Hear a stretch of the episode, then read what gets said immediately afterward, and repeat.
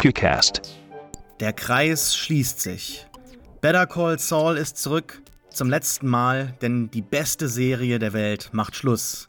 Dabei ist dieser Schluss schon längst bekannt.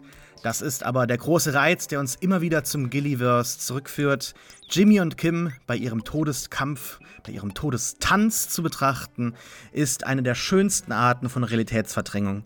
Insgeheim hoffen wir natürlich auf ein kleines Happy End, aber wissen es doch irgendwo besser. Ist das nur noch Verzweiflung inmitten all dieser Tragödien oder ist da irgendwie doch berechtigte Hoffnung vorhanden? Das möchte ich heute wieder herausfinden mit meiner Co-Podcasterin Miriam Kasteleiner. Ihr hört den Pewcast. Mein Name ist Sascha Prittner. Willkommen. Miriam, hallo. Hi. Ich bin so glücklich darüber, wieder mit dir zu Better Call Saul zu podcasten. Schon vor sieben Jahren, ich habe das Datum geguckt, 13. Wahnsinn. April, haben wir gemeinsam zum ersten Mal einen Podcast äh, veröffentlicht, wahrscheinlich davor aufgenommen, zur ersten Staffel von dieser wunderbaren Serie. Und ähm, ja, ohne meinen Heisencast und danach auch die Werewolves on Wheels, von denen du ja auch ein Teil warst, würden wir uns nicht kennen. Deshalb ist das, denke ich, auch für uns ein Kreis, der sich jetzt so ein bisschen schließt. Hoffentlich machen wir danach nicht Schluss, aber es geht zumindest einiges zu Ende. Daher ist, glaube ich, diese Rückkehr für uns von Better Call Saul auch zu Better Call Saul jetzt eine Rückkehr ja zu dir und mit dir möchte ich jetzt diese letzte Staffel in vollen Zügen genießen. Ich freue mich enorm auf das, was kommt, Miriam. Und ähm, ich hoffe, dass das ein absolutes Fest für ja, Freunde von gutem Fernsehen wird. Die ersten beiden Folgen, die wir heute besprechen, lassen schon darauf hoffen. Liebe Hörerinnen, falls ihr noch mehr Lust habt zu hören, ähm, was der Pewcast zuvor oder ich, Miriam, zu Better Call Saul gesagt haben, dann gibt es auf pewcast.de, unseren allerersten Podcast von 2015 zu hören. Dort gibt es ebenfalls auch die Staffelbesprechung mit Reiko Burchardt zur fünften, die 2020 veröffentlicht wurde. Und auf Soundcloud gibt es inzwischen ganze Playlists zu den Heisencast-Folgen über Breaking Bad sowie die Episoden-Reviews aus dem Wowcast zur zweiten Staffel. Alles in allem haben wir also wirklich schon relativ viel zu diesem Prequel ja gesprochen, zusammengefasst, wenn auch nicht alles. Ähm, ist ein bisschen schade im äh, Rückblick, aber ich denke, da gibt es auch eine Geschichte bei uns, die das alles so ein bisschen erklärt, warum das unterbrochen wurde. Schade, dass wir das nicht irgendwie in einem äh, großen ähm, Saul-Cast oder sowas als Nachfolger zum Heisencast dann geschafft haben zu dritt. Alles äh, findet ihr aber dennoch in den Shownotes zu dieser Folge. Miriam, wir besprechen in Zukunft wieder zwei Folgen. Also zwei Folgen Better Call Saul pro Podcast Review. Das hat sich bei unserem letzten Podcast gemeinsam über Why the Last Man gut eingebürgert. Da kamen wir gut zurecht, ne? Vielleicht ändern wir das auch mal. Das, damit überrasche ich dich jetzt. Das habe ich mir eben ausgedacht, dass ich das vielleicht sage. Auch ähm, es ist jetzt so, dass diese letzte Staffel die mit Abstand längste Staffel ist, Better Call Saul. Wir bekommen 13 Folgen mit Pause im Mai. Wahrscheinlich ist das irgendwie so geregelt worden, damit man sowohl diese erste Hälfte jetzt bei den Emmys 2022 einreichen kann und dann auch die Finalfolgen dann im nächsten Jahr. Ob sich die Leute da noch dran erinnern, ich weiß es nicht. Mal schauen, aber ich glaube, das Ende dieser Serie wird schon heiß erwartet und man darf da auch mit vielen Awards rechnen. Äh, Vince Gilligan hat auch gesagt, es ist die längste und schwierigste Staffel gewesen, hier zu, ähm, zu schreiben, zu konzipieren. Wie siehst du das denn? Sollten wir am Ende vielleicht dann doch irgendwie die letzten sechs Folgen, weil wir jetzt sieben besprechen, episodisch machen? Warten wir mal ab. Oder? ich überrumpel dich damit. Wow. Ja, nachdem äh, jetzt ein, ein großer Textvorbau kam, äh, habe ich so das Gefühl, es gibt so viele Dinge, wo ich ansetzen möchte. Aber was die Episoden angeht, das können wir auch gerne episodisch machen. Ich denke, nach hinten raus kann ich mir vorstellen, dass da viel mehr auch passiert je Folge und dass da so viel zu besprechen ist, dass man das gar nicht zusammenpacken möchte mit einer anderen Folge. Richtig, ja. Das ist tatsächlich auch meine Angst, die ich jetzt habe, nachdem ich mir insgesamt neun Seiten rausgeschrieben habe zu, zu dieser Folge. Also da ist natürlich auch sehr viel Recap dabei, was so ja, Einführungssachen angeht und ja auch meinen Text, den ich am Anfang erzähle. Aber es ist schon relativ viel, was man da so sagt. Und ich glaube, am Ende wäre es relativ schade, wenn wir da so richtig lange Folgen machen. Es gibt natürlich auch noch die andere Sicht der Dinge. Ne? Also ich kenne auch jemanden, ein Kollege von mir, der letztens gemeint hat, naja, eigentlich möchte ich mir nur so eine Staffelreview Review anschauen oder anhören. Und ich glaube, da kann man nicht so wirklich in die Tiefe reingehen und dann ja methodisch auch zeigen, warum die Serie in ihrer Methodik so großartig ist, weil das ist ja das, was ähm, auch Vince Gilligan und die Autoren seit vielen Jahren halt toll finden, dieses äh, Step-by-Step-Ding und alles genauso durchdenken. Und da ist, glaube ich, die, die Größe der Serie ganz groß. Die Größe der Serie ganz ja, groß. Da kommt Serie, die Größe ja, der Serie zur Schau, ja es würde der Serie absolut nicht gerecht werden, weil da einfach so viel in kleinen Details steckt. Und ich kann mir vorstellen, oder was heißt, ich kann mir vorstellen, es gibt definitiv Serien, die nett sind, die gut sind und die man aber auch so in einem Bogen besprechen kann, wenn es vielleicht fünf, sechs, sieben Folgen sind. Und dann reicht dann eine Besprechung. Aber es gibt halt auch Serien wie Better Call Saul, da möchte ich wirklich in die Tiefe gehen. Und ich glaube, das kann man nicht wenn man einfach nur eine ganze Staffel in einer Stunde bespricht. Also ich kann es mir nicht vorstellen. Was willst du dann sagen? Ja, so der Punkt, der Serie gerecht zu werden, ist wirklich so ein Ding, was bei mir seit Wochen im Hinterkopf bleibt und, und mich so umtreibt tatsächlich. Also ich möchte jetzt nicht zu viel Pathos irgendwie so heraufbeschwören, aber es ist schon so, dass wir uns natürlich jetzt hier sehr viele Gedanken vorher gemacht haben, um auch jetzt nicht irgendwelchen Quatsch zu erzählen in unseren äh, Podcast-Reviews und wirklich in die Tiefe einsteigen können. Und ähm, sind wir natürlich auch irgendwo aufgeregt, ob wir der Sache gerecht werden können und äh, tun natürlich unser Bestes. Also, fangen ja. wir mal an. Wir ja, haben zwei ich bin Episoden. sehr aktiviert, das habe ich dir heute schon gesagt. Das ist eine positive, freudige Anspannung, also dass ich echt Bock habe, aber auch wie du schon sagst, ich möchte dem, dem Stoff gerecht werden und möchte auch wirklich äh, in die Tiefe gehen können und nicht irgendwelche Dinge ver verpassen, um die dann nicht zu erwähnen ja, oder Namen falsch aussprechen oder so, aber. Huh, ich hoffe, dazu kommt es nicht. ja, da sind wir, glaube ich, anderen weit voraus. 13 Episoden gibt es. Wir haben eine Eröffnung dieser Staffel gehabt mit zwei Folgen auf einmal, die auch, so wurden sie ausgestrahlt auf AMC, als eine lange Folge dann über die Bildschirme flimmerten. Wir haben das auf unserer Netflix-Variante nicht so gehabt. Fand ich ein bisschen schade, aber was soll's. Insgesamt wird es dann halt noch ein ähm, paar andere Podcasts mit uns geben, bis wir dann auch in die Pause gehen und und ähm, ich freue mich sehr. Fangen wir an. Yes. Wir haben natürlich jetzt zwei Episoden, die wir besprechen müssen. Am Ende gibt es aber definitiv noch Theorien, die wir haben, Vermutungen. Ihr dürft aber euch sicher sein, dass wir selbst keine Spoiler hören wollen. Ähm, natürlich ist es so, dass wir beide, glaube ich, Spoiler ultimativ jetzt nicht für das Schlimmste auf der Welt halten. Ich glaube, auch mit so einem Alter kommt da so eine gewisse Gelassenheit, aber ich würde gerne so wenig wissen wie möglich. Daher ist es auch so, dass wir nichts wissen und selbst wenn wir etwas wissen sollten, werden wir nichts zu kommenden Folgen halt besprechen. Alles, was wir da an, an Wissen irgendwie so haben, sind Vermutungen. Das reicht. Genau. Erste Folge, Wine and Roses, geschrieben von Peter Gold. Das ist natürlich mit Vince Gilligan der Schöpfer dieser Serie und auch der Schöpfer der Figur von ähm, Saul Goodman, ist Executive Producer. Und die Folge wurde natürlich vom langjährigen Mitglied dieser Breaking Bad-Familie äh, gedreht. Michael Morris hat Regie geführt.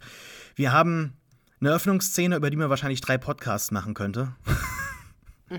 Wundervoll, macht einfach Spaß, das zu genießen. Ich fand das so einen wunderschönen Einstieg. Ja, also ja. Äh, auch einfach mal zu sehen, was da ist, dann zu recherchieren, aufzuschreiben, die Easter Eggs zu sammeln und man fühlt sich direkt wieder, finde ich, in so ja, wohligen, starken Händen, wo man merkt, ich kann mich da jetzt so fallen lassen. Äh, die kriegen das hin mit Herz und Verstand. Das, das wird gut zu Ende gehen. Ging es dir genauso? Es hatte ein bisschen was von einem Wimmelbild, oder? Man wollte irgendwie alles anschauen und gucken, wo kann man noch was entdecken, wo sind Hinweise auf äh, Dinge, die kommen werden, Dinge, die aus der Vergangenheit sind. Also ich habe da unglaublich viel sehen wollen und habe da irgendwie pausiert und ich bin sogar bei den Medikamenten, habe dann pausiert, bin rangefahren, dachte so, kann man vielleicht ein Datum auf den ähm, äh, Prescription Bottles sehen, weil manchmal ist da ja ein Datum, wann die ausgestellt wurden, weil ich absolut äh, rausfinden wollte an welchem Punkt spielt denn diese Vorblende? Man kann es ja nicht so genau einordnen. Oder was denkst du, wann das, wann, wann das spielt? Also. Naja, kurz nachdem das Ganze aufgeflogen ist, ne? Also ich denke mal so äh, nachdem das FBI oder wer auch immer da jetzt das DEA die Untersuchung abgeschlossen hat, wird dann alles rausgeräumt. Ich schätze mal so irgendwann im Jahr 2009, 10. Ich bin mir nicht genau sicher, wann Breaking Bad zu Ende gegangen ist. 2008 beginnt es und dann vergehen ungefähr, ich glaube, 18 Monate so um den Dreh herum.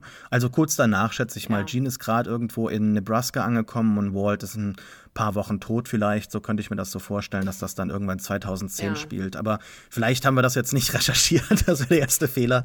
Ähm, nee, ähm, äh, ich glaube, da gibt es wirklich Debatten drüber, wann es genau spielt. Ich denke, die meisten Wieso Leute das denn? denken, ne, die meisten Leute denken, dass es dann spielt, wenn du gerade gesagt hast. Aber da gibt es auch einige Leute, die sagen, vielleicht spielt es ja auch irgendwie zwischen den beiden Serien, wobei ich das für sehr unwahrscheinlich halte. Aber warum sollte, sollte es denn? Das macht ja überhaupt gar keinen Sinn. Es macht keinen Sinn, aber man könnte, man könnte natürlich denken, na ja, da hat jetzt irgendwie Geld von dem Settlement bekommen und hat sich jetzt dann diese Villa und dann rutscht er nochmal. Aber das ist so ein bisschen konstruiert. Also ich nee, finde es auch ist, sehr unwahrscheinlich, dass das. Äh, das sind, das sind solche Effekte, die eintreten, wenn die Leute halt nebenher auf dem Handy spielen oder so. Ne? Also Breaking Bad, Better Call Saul und andere Qualitätsserien, oftmals auch von AMC wie, ähm, wie Mad Men, das sind Sachen, die darf man nicht nebenher schauen. Die muss man halt äh, genau betrachten. Man darf sich da nicht irgendwie ablenken lassen.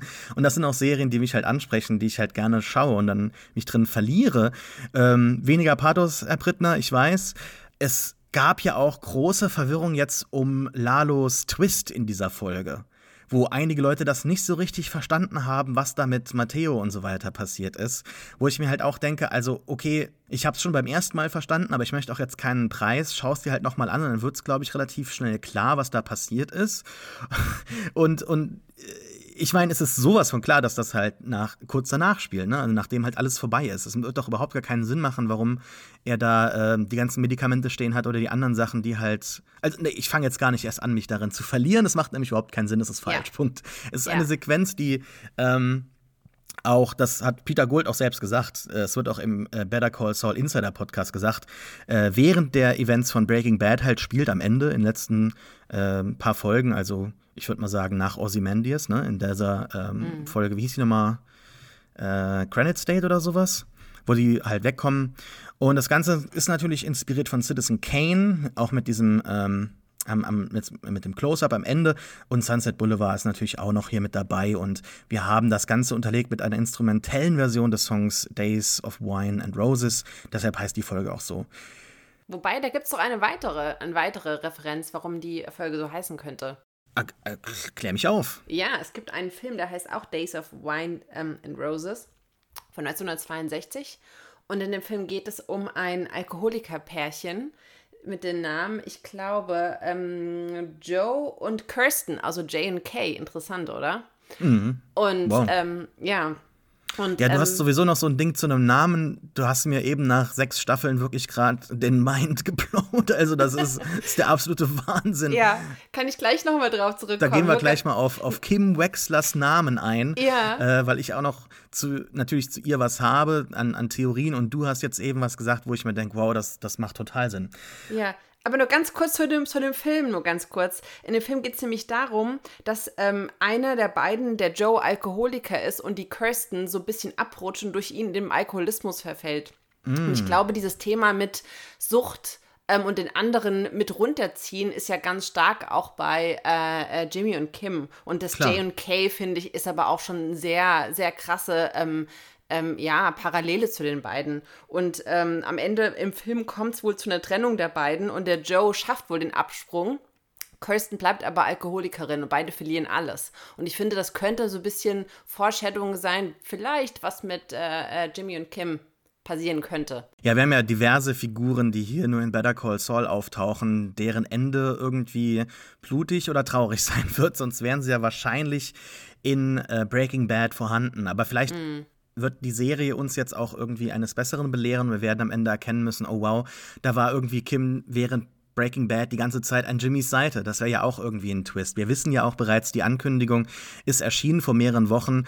Ähm, die beiden großen Aaron Paul und Brian Cranston kehren zurück als Jesse und Walt. Insofern ist, ich bin sehr, sehr, sehr gespannt, wie die das reinkriegen. Ich bin nämlich kein großer Fan davon. Ich, ja. ich blicke nämlich jetzt schon die ganze Zeit sehr gönnerhaft über die ganz offensichtlichen Alterungsprozesse an Körpern und Gesichtern äh, der Schauspieler halt vorbei, äh, weil das sind Sachen, an denen man sich nicht jetzt aufhalten muss, wenn der Rest halt perfekt ist und wie soll man es denn sonst halt machen, ne? also ich meine, es hat mich schon in El Camino nicht wirklich gestört, wie, wie Todd da jetzt auftritt zum Beispiel. Aber ich fand Walts äh, Kopf, der da so halt äh, mit der Maske halt nochmal draufgesetzt wurde, damit er die, die Glatze trägt, das war dann irgendwie komisch, wo ich mir denke, mein Gott, Brian Cranston, dann, dann rasier dir doch halt den Kopf für die Millionen, die du bekommst, mein Gott. Also, mhm. das fand ich schon irgendwie komisch. Und wenn man das jetzt irgendwie zurückbringt, fast zehn Jahre danach, das ist schon irgendwie ja, also ich kann es aber verstehen, wenn man den Insider-Podcast so hört und auch so drumherum in Interviews halt mal von Odenkirk oder Sihorn oder sowas mitbekommt. Die leben alle zusammen in Albuquerque, die, die lieben sich auch und das ist eine richtig krasse, enge Familie, die da seit über zehn Jahren, ja, muss man sagen, 15 Jahren da zusammenarbeitet sich respektiert und da ist ja ganz Großes draus gewachsen. Insofern machen die das alles richtig. Und ich glaube, so ein Abschied am Set wird dann am Ende vielleicht für einen, ja, für ein schönes DVD-Feature oder so halt schon dienen. Also ich, ich würde mich dem Ganzen auch nicht verwehren. Ich finde es aber, es ist, äh, es ist eine hohe. Eine Fallhöhe ist da, oder? Also ich finde es mhm. irgendwie komisch. Ähm, die müssen natürlich das Ganze irgendwie zusammenbringen, aber ich habe Bauchweh, wenn ich dran denke. Ich habe mir jetzt gar nicht so viel Gedanken drüber gemacht. Ich lasse mich mal überraschen. Mhm. Ähm, ich wollte eigentlich noch was zu dem Punkt sagen, dass du dass du denkst, es könnte, Kim könnte auch im Hintergrund weiterhin aktiv sein, während Breaking Bad und so die Stimme aus dem Off sein, die im, ähm, im Bluetooth-Headset vielleicht existiert. Aber gerade am Anfang in dieser, in dieser äh, Intro-Sequenz sehen wir ja ähm, unter anderem Viagra im Badezimmer und diesen Bikini-Slip ähm, am. Ja, ja. Und ich denke, das ist weder Kims Unterwäsche, noch denke ich mal, wird er irgendwie Viagra brauchen, um mit Kim Sex zu haben. Ich finde, das deutet darauf hin, es ist ein älterer Kerl, der mit jungen Frauen Sex hat und dann das Gefühl haben möchte, genau dem gerecht zu werden. Das wird für ja. mich dafür sprechen, dass er ja. irgendwelche jungen Dinge hat und mit Kim nicht mehr zusammen ist. Also das war ein Indiz für mich. Richtig. Das Viagra steht ja auch neben dem Finasterid, also gegen den Haarausfall. Also er ja. ist irgendwie so ein Mann, der mhm. so genau. zerfällt, ja. körperlich und innerlich schon lange. Und das ganze Haus ist natürlich auch irgendwie so ein Haus, das aussieht wie so jemanden, der sich die ganze Zeit beweisen möchte, dass er ein gutes Leben führt, während er natürlich weiß, das gute Leben hat er verloren mit, mit Kim. Warum auch immer, das werden wir mhm. dann rausfinden. Also ich glaube auch nicht daran, dass sie irgendwie äh, im Geheimen die ganze Zeit da wäre. Das wäre auch doof, weil das wäre so ja, so retrospektiv einfach nochmal Breaking Bad aufgeschraubt in unnötiger Weise. Aber Was war denn dein das, Highlight? Ja. Äh, kurz, kurz über das ähm, Ende dieser, dieser Eingangssequenz sprechen, über den ja, äh, Tequila-Korken oder Stopper, der aus, dem, äh, aus der Kommode rausfällt. Mhm. Was hat das bei dir ausgelöst? Naja, wir haben ja hier ganz viele Hinweise in diesem Haus. Wir haben ganz viele Easter Eggs auf die unterschiedlichen Persönlichkeiten von, von Jimmy, von Jean. Auch der wird so ein bisschen foreshadowed, als man genau, einmal auf diese Turnschuhe Kappe, ne? genau ja. Mhm. draufzoomt. Wir haben natürlich Saul Goodman, der überall zu sehen ist. Und wir, ich frage mich halt, wo ist, ist die Person, die er halt wirklich war, die er wirklich ist. Ne? Und ich glaube, zu der Zeit, als er wirklich mit Kim so ganz tief gefallen ist, also so in die Liebe hinein, da war er vielleicht am glücklichsten, als er Victor gespielt hat. Und das hat mich halt eben an diese Szene erinnern, äh, erinnern äh, müssen. Das, das, das, das war, glaube ich, tatsächlich in Folge 5, Staffel 2 oder sowas, Switch hieß die, wo sie da diesen einen Typen äh, in einem Scam halt dazu bringen. Ja, ich glaube, so hieß ja. der. Ich hab's jetzt nicht geguckt. Der hatte Ken ähm, Wins, der hat doch so ein äh, Nummernschild, glaube ich, im Auto gehabt. Und der so. in Breaking Bad später, glaube ich, auch nochmal auf mit so einem Headset und so und ist so ein Idiot. Stimmt, ja, du erinnerst mhm. mich, ja. Okay, ja. Und ich glaube, das ist wirklich nochmal so ein Ding, ähm, das hat auch Peter Gold in einem Interview, glaube ich, gesagt, ich habe es mal auf jeden Fall hier rausgeschrieben, dass das halt so uns sagt, dass selbst, wie hat er gesagt, äh, Moment, wo habe ich stehen, ähm, dass selbst wenn Saul Goodman hier an seinem niedrigsten Punkt irgendwie Walter White ähm, beraten hat, wie man Leute umbringen kann, dass er da immer noch mit diesem Saphiro-Stopper ja, so was, was, was übrig gehabt hat von seiner Seele. Vielleicht. Also, das ist vielleicht die Hoffnung, an die wir uns ja. jetzt klammern, dass wir, dass er nicht ganz tief fällt. Und das, ja, ich weiß nicht. Also, ich kann mich da sehr gut drin erkennen, dass man da irgendwie nochmal sowas hat, äh, was materiell ist, was einen an eine andere Person erinnert und was man, ja, da möchte man sich nicht von lösen, auf jeden Fall. Das, das macht für mich total Sinn. Aber abgesehen von diesem letzten äh, war übrigens mit CGI gemacht, fand ich nicht so wirklich offensichtlich, aber man hat irgendwie wow, erkennen echt? können, dass da nicht was, was ganz hundertprozentig stimmt mit dem Licht. Aber abgesehen davon, was war denn dein Highlight von all den Sachen, die wir hier sehen? Aus, dem, aus der Eingangssequenz. Aus dem Haus, so ja. Ähm, der Panic Room tatsächlich, weil ich habe für einen kurzen Moment irgendwie innehalten müssen, dachte, hä? Dann dachte ich, ach so, das ist ein Panic Room, den er da eingebaut hat. Und das ist dann wieder so ein kurzer, es flackert so auf, dass unter all diesem ganzen pompösen Kram ja auch diese Angst liegt, die mit diesem Job kommt. Ne? Du verdienst eine Menge Geld, aber du arbeitest auch mit Leuten, die gefährlich sind. Das heißt, wenn die Situation kommt, dass du abhauen musst, dann kannst du dich mit einer schusssicheren Weste und einer Toilette und keine Ahnung, in diesen Raum dann da irgendwie einschließen. Und das war so ein kurzer Moment, wo so dieser Aspekt seines Lebens auch nochmal so aufgeblitzt ist. Ist ja auch ein ganz wichtiger Aspekt seines Lebens, dieses Versteckspiel. Ne? Bereits, ich habe mir mhm. noch mal so ein paar Szenen angeschaut jetzt in Vorbereitung unserer Besprechung aus Breaking Bad. Ich mache eigentlich keine Rewatches. Ich finde das irgendwie weiß nicht, es ist mir zu viel. Ich möchte auch, ich, ich habe das Gefühl, man kann mit einem Rewatch niemals so das Gefühl wieder kriegen, wenn man zum ersten Mal was schaut. Und ich finde dann so zweimal die Folge hintereinander schauen, ist nicht das gleiche wie so ein ganzer Rewatch. Aber lange Rede, kurzer Sinn, äh, als er zum ersten Mal auf Wall trifft, hat er sich ja so verkleidet. Und dann macht er auch so Scherze, ah, hier kommt D.B. Cooper rein und so. Und da sind ja schon zwei Männer, die quasi in Verkleidung stecken. Teilweise sogar in, in mehrfacher Form und, und sich halt immer verstecken, das wahre Ich nie rauslassen oder dann halt eben so ein Panic Room haben für das wahre Ich, falls das rauskommt, ist, glaube ich, ziemlich, äh, ja, vielschichtig und, und vielsagend da noch bezüglich ähm, dieser Sequenz. Aber ich glaube, andere Highlights haben mir hier besser gefallen oder sagen, geben mir mehr. Also ich finde diese eine Close-Up auf Time Machine von H.G. Wells hat mich natürlich sehr gefreut. Wir sehen auch später, dass er Time Machine dann, glaube ich, in Folge 2 am Lesen ist auf seinem mhm. Nachttisch. Und äh, als jemand, der ein, ein sehr, sehr großer Experte und Fan von H.G. Wells ist, also ich habe meine Abschlussarbeit zum Beispiel über seine frühen Science-Fiction-Werke geschrieben, finde ich das natürlich wunderbar. So die Idee einer, einer Zeitmaschine, ja, was ja populär gemacht wurde durch H.G. Wells äh, Roman. Insofern finde ich das sehr schön und äh, was hier oftmals vergessen wird, ist, dass in dem Buch, in der Geschichte am Ende noch einmal ganz nach vorne gespult wird. Also so, was passiert sogar nach, die Zeit, nach, nach der Zeit dieser Haupterzählung, wo halt alles zu Ende geht. Und das erinnert mich so ein bisschen an Breaking Bad, aber auch jetzt an, an Gene. Also, dass da am Ende nach diesem eigentlichen großen Climax, nach diesem großen Kampf noch mal was kommen wird, was uns aber auch irgendwie sehr traurig zurücklässt.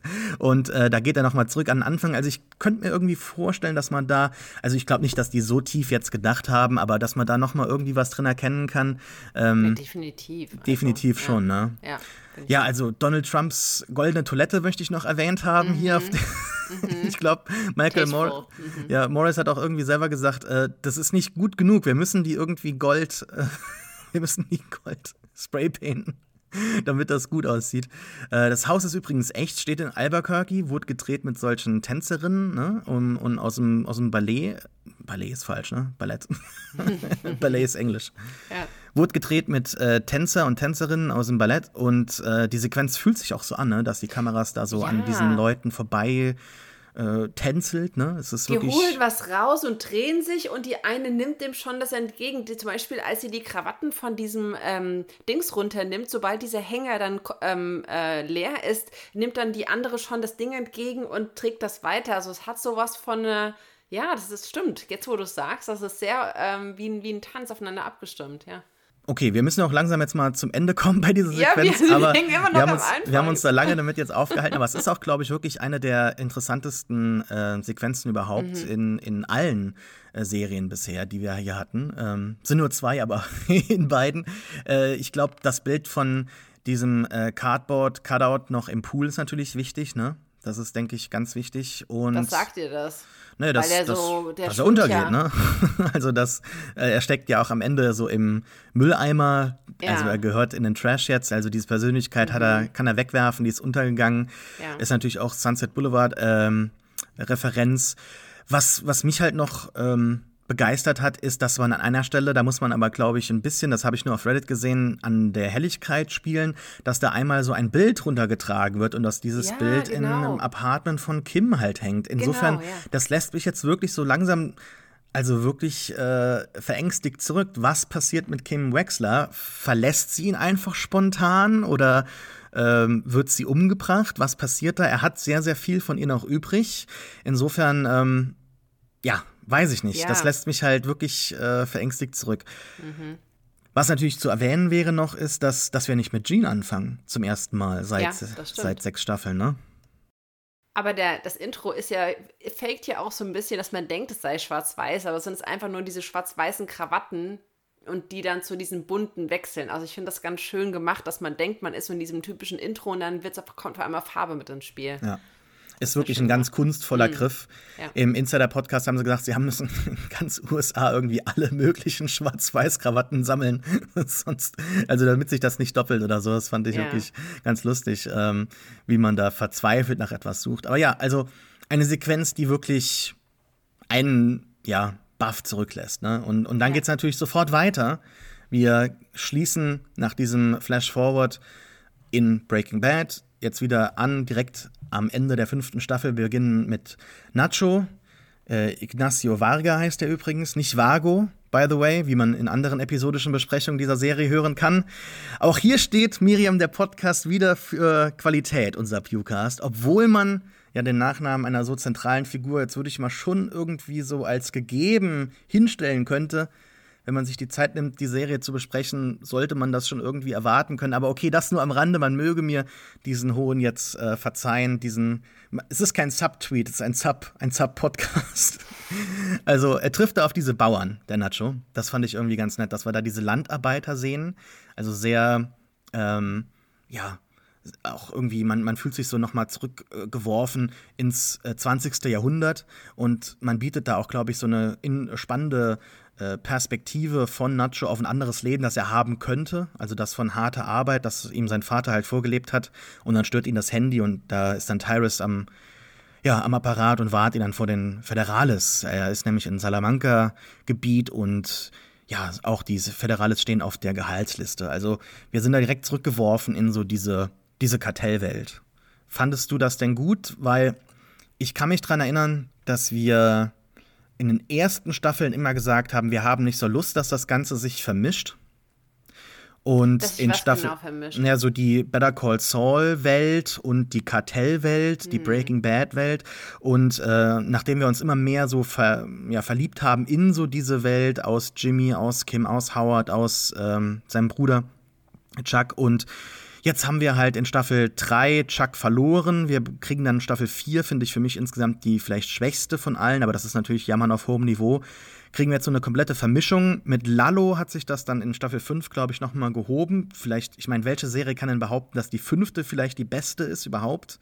Also, ich würde jetzt nicht sagen, dass die fünfte Staffel von Game of Thrones die beste ist. Die hatten wir auch episodisch besprochen. Da waren wir ja sehr kritisch ich, ich bin immer noch so kein Fan davon, aber es muss ja irgendwann passieren. Es muss ja irgendwann so weit kommen. Ich frage ja. mich immer nur, wie hätte Better Call Saul ausgesehen, wenn man dem Ganzen ausgewichen wäre? Also ich verrate jetzt mal was. Ähm, ich, ja, die Kritik, die stand mal im Raum, aber ich muss, so wenn ich auf mein Herz höre, ist die Geschichte von, von Nacho und von Lalo im Moment ein bisschen interessanter für mich als die von Jimmy tatsächlich. Ich will nicht sagen Kim, weil Kim mag ich sehr gerne, aber Nacho ist einer meiner Lieblingscharaktere geworden, tatsächlich. Und ich glaube, ähm, dass ich da jetzt sehr interessiert bin am äh, an der Entwicklung der ganzen Geschichte, wenn ich auch am Anfang vielleicht ein bisschen skeptisch war, was diese ganze Kartellwelt betrifft. Also ich fand das, ich finde, die Entwicklung, die sind nicht einfach nur so Stereotyp, sondern da passiert eine Menge und die Zeit wird sich auch genommen, die Geschichte zu erzählen, so dass man emotional mitfühlen kann. Ja, ich glaube, Nummer 5 hat da viel, also nicht Nummer 5 lebt oder so, sondern Staffel Nummer 5 hat da relativ viel aufgefangen und zusammengefügt, was für mich vorher nicht so hundertprozentig äh, zusammen gepasst hat. Also ich glaube in Staffel 3 oder 4 oder irgendwann mal so haben sich Mike und Jimmy gar nicht getroffen oder nur ein, zwei Mal und da ich meine, das hat jetzt auch bisher noch keine größeren Treffen gegeben in letzter Zeit, in dieser Staffel auch noch nicht. Aber äh, das hat für mich immer ganz weit auseinander halt gewirkt und äh, wie so zwei Puzzlestücke, die nicht zusammenpassen wollen. Aber ich glaube, das, das hat jetzt, also sind die Wogen geklettert worden, das passt jetzt zusammen und ich gebe dir recht. Also momentan ist auch irgendwie so ein bisschen die Geschichte von Jimmy und Kim zu Ende erzählt. Es ist ja das Problem, dass sie weitermachen. Da wäre wieder dieser Suchtaspekt, dass sie nicht davon ablassen können. In Wahrheit ähm, könnten sie sich ja zurücklehnen und ihr Leben genießen. In ein paar Jahren kriegen sie das Sandpiper Money und dann sind sie sowieso, äh, ja, dann haben sie ausgesorgt, ne? Ja, dann kommen wir zu Lalo. Möchtest du mal erzählen, was da mit Lalo passiert? Weil das ist ja wirklich eine Szene, die scheinbar, wie ich eben schon erwähnt habe, viele Leute nicht so richtig verstanden haben. In dem Teaser sah man dann auch diesen Matti ganz kurz, Matteo. Und ich kann mich noch daran erinnern, dass viele Leute sofort gesagt haben, wer ist das denn? Ist das jetzt der große neue Bösewicht für die letzte Staffel? Weil der am Ende in der letzten Einstellung des, des Trailers so in die Kamera blickt, äh, über den Spiegel. Und in, okay. in Wahrheit passiert ja nichts, ne? Ähm, okay, ich weiß nicht, was Leute nicht verstanden haben. Also ich habe nicht ganz, ähm, also wenn, also Moment, ich weiß nicht ganz, ob nicht das passiert, was man denkt, was passiert, oder was du damit meinst. Weil ich ja, der mein, bringt er, den um. Ja, ja, klar, okay. Weil er geht ja in das Haus und lässt sich Kaffee bringen und ne, man sieht ja dann, wie er dann diese eine, die, die Schere auseinander nimmt und das Badezimmer geht und danach hat man einen Schnitt, es passieren andere Dinge und das nächste Mal als wir Lalo wiedersehen, ist er ja auf einem äh, Truck unterwegs Richtung Grenzschmuggler. Und mhm. da kann man sich denken, er hat andere Klamotten an, die wird er wohl wahrscheinlich von Matteo oder Matti bekommen haben und äh, das Geld wahrscheinlich auch. Und das haben die ihm vielleicht nicht einfach so gegeben, sondern weil er sich das genommen hat. Naja, die Oder? schulden ihm ja relativ viel, ne? Also die Frau begrüßt ihn ja auch ganz nett. Don Eduardo, oh, sie hatten einen Unfall. Oh, Matti used to be in pain all night, ne? Nachdem ja, er da ja. sich die Zähne halt machen lassen, also als Geschenk. Also Don Eduardo guckt da auf seine Leute, natürlich mit äh, einem ganz perfiden, krassen ja auch Krankenplan, ne? also dass er da irgendwie zwei Leute aus den Bergen holt und die da hinsetzt und sagt, okay, ihr lebt hier jetzt, ich mache euch ein schönes Leben, aber eigentlich nur als Versicherung für den Fall, dass ich mal kurz meinen Tod vortäuschen muss. Also, Moment, Moment, das Moment, Moment, das, das habe ich da nicht ganz verstanden. Ich meine, dann würde es ja auch bedeuten, dass er mit Druck sich auch dann die Kleidung und das Geld nehmen kann, ohne die beiden umzubringen. Also warum sollte er die da hinsetzen, um sie umzubringen? Das verstehe ich nicht. Na, er braucht die Leiche. Das mit den Zähnen wird ja gesagt in der zweiten Folge. Da hat ja Tyrus diese ganzen Sachen von den Federales und präsentiert das dann halt Gas, der aber immer noch nicht überzeugt ist, ne? obwohl halt die, ähm, die Dental Records und so weiter alles übereinstimmen. Also der hat quasi einem anderen Typen sein Gebiss hat so halt übereinstimmig äh, operieren lassen, sodass er dann halt eben eine Leiche haben kann, die überzeugend wirkt als, als Lalo. Okay, wow. Ich glaube, den Punkt habe ich jetzt wirklich, den habe ich echt nicht, da habe ich nicht drüber nachgedacht. Ich habe mir noch so gedacht, so, ähm, oh mein Gott, okay. ja, da hat mein Gehirn, glaube ich, auch ein bisschen ausgesetzt, weil ich die ganze Zeit davon ausging, dass die Leiche, die sie gefunden haben und für Lalo hielten, der Junge war, der zuerst erschossen wurde. Und ich dachte mir so, der hat ja ähm, ich dachte mir so, okay, warum sieht er denn so aus? Es ist doch völlig irgendwie ähm, sichtbar, dass das nicht derjenige ist, aber natürlich der Typ, der Matti oder Matteo, der hat ja auch die gleiche Statur. Und sieht mir auch recht ähnlich, jetzt macht das auch Sinn. Ich habe echt nicht drüber nachgedacht. Deshalb sagt er ja auch hier, keep, keep the soul patch, it looks nice. Ne? Also so, damit das auch noch passt irgendwie, falls das bei dem Verbrennen übrig bleibt oder sowas. Deshalb reagieren die Twins ja auch so, als sie dann die Leiche finden, ne? als ja. sie denken, da liegt Lalo auf dem Boden. Ja. Lalos ähm, Lachen verschwindet im letzten Moment. Das hat man im Trailer leider nicht gesehen. Deshalb, ich dachte auch, dass die kooperieren jetzt. Vielleicht ist das irgendwie so ein Kumpel von ihm und die machen da jetzt was Cooles draus. Und im Ende ist es echt nur so, so ein Wegwerfding. Also Wegwerf ist natürlich falsch. Also er wirft den Matteo ja weg, aber es ist, äh, es ist so ein Misdirect und davon gibt es ja häufig äh, viele in, in Better Call Saul, in Breaking Bad. Also ich fand das einen sehr, sehr schönen Kniff. Danach kommen wir dann zu Kim und Jimmy, die liegen im Bett. Jimmy ist schon vor dem Wecker wach und ähm, wir knüpfen auch hier direkt an den Abend an ähm, aus dem Finale der fünften Staffel, was mich immer noch sehr entgeistert zurücklässt nach all den Jahren. Es sind jetzt zwei Jahre vergangen und ich bin immer noch nicht damit klargekommen, dass Kim sich umdreht und ihm auch die Finger ganz gibt, wie er sie halt behandelt hat im, im Finale von Staffel 4. Damals habe ich ja gesagt, obwohl ich eben meinte, Staffel 4 ist so nicht so mein, mein Fave, aber das Ende von Staffel 4, als er meint, it's all good, man, und sich umdreht, Finger ganz gibt, das war für mich vielleicht so auch ein Punkt gewesen, hätte man jetzt aus irgendwelchen Gründen Staffel 5 und 6 nicht produzieren können. Das wäre ein schöner Punkt gewesen, wo man die Serie auch beenden kann. Wir gehen, machen natürlich weiter. Ich bin auch froh, dass wir weitermachen, aber ähm, dass das dann so gespiegelt wird mit Kim, das hat mich wirklich total fertig gemacht, weil das ist, glaube ich, für mich auch eine Grundlage von Ängsten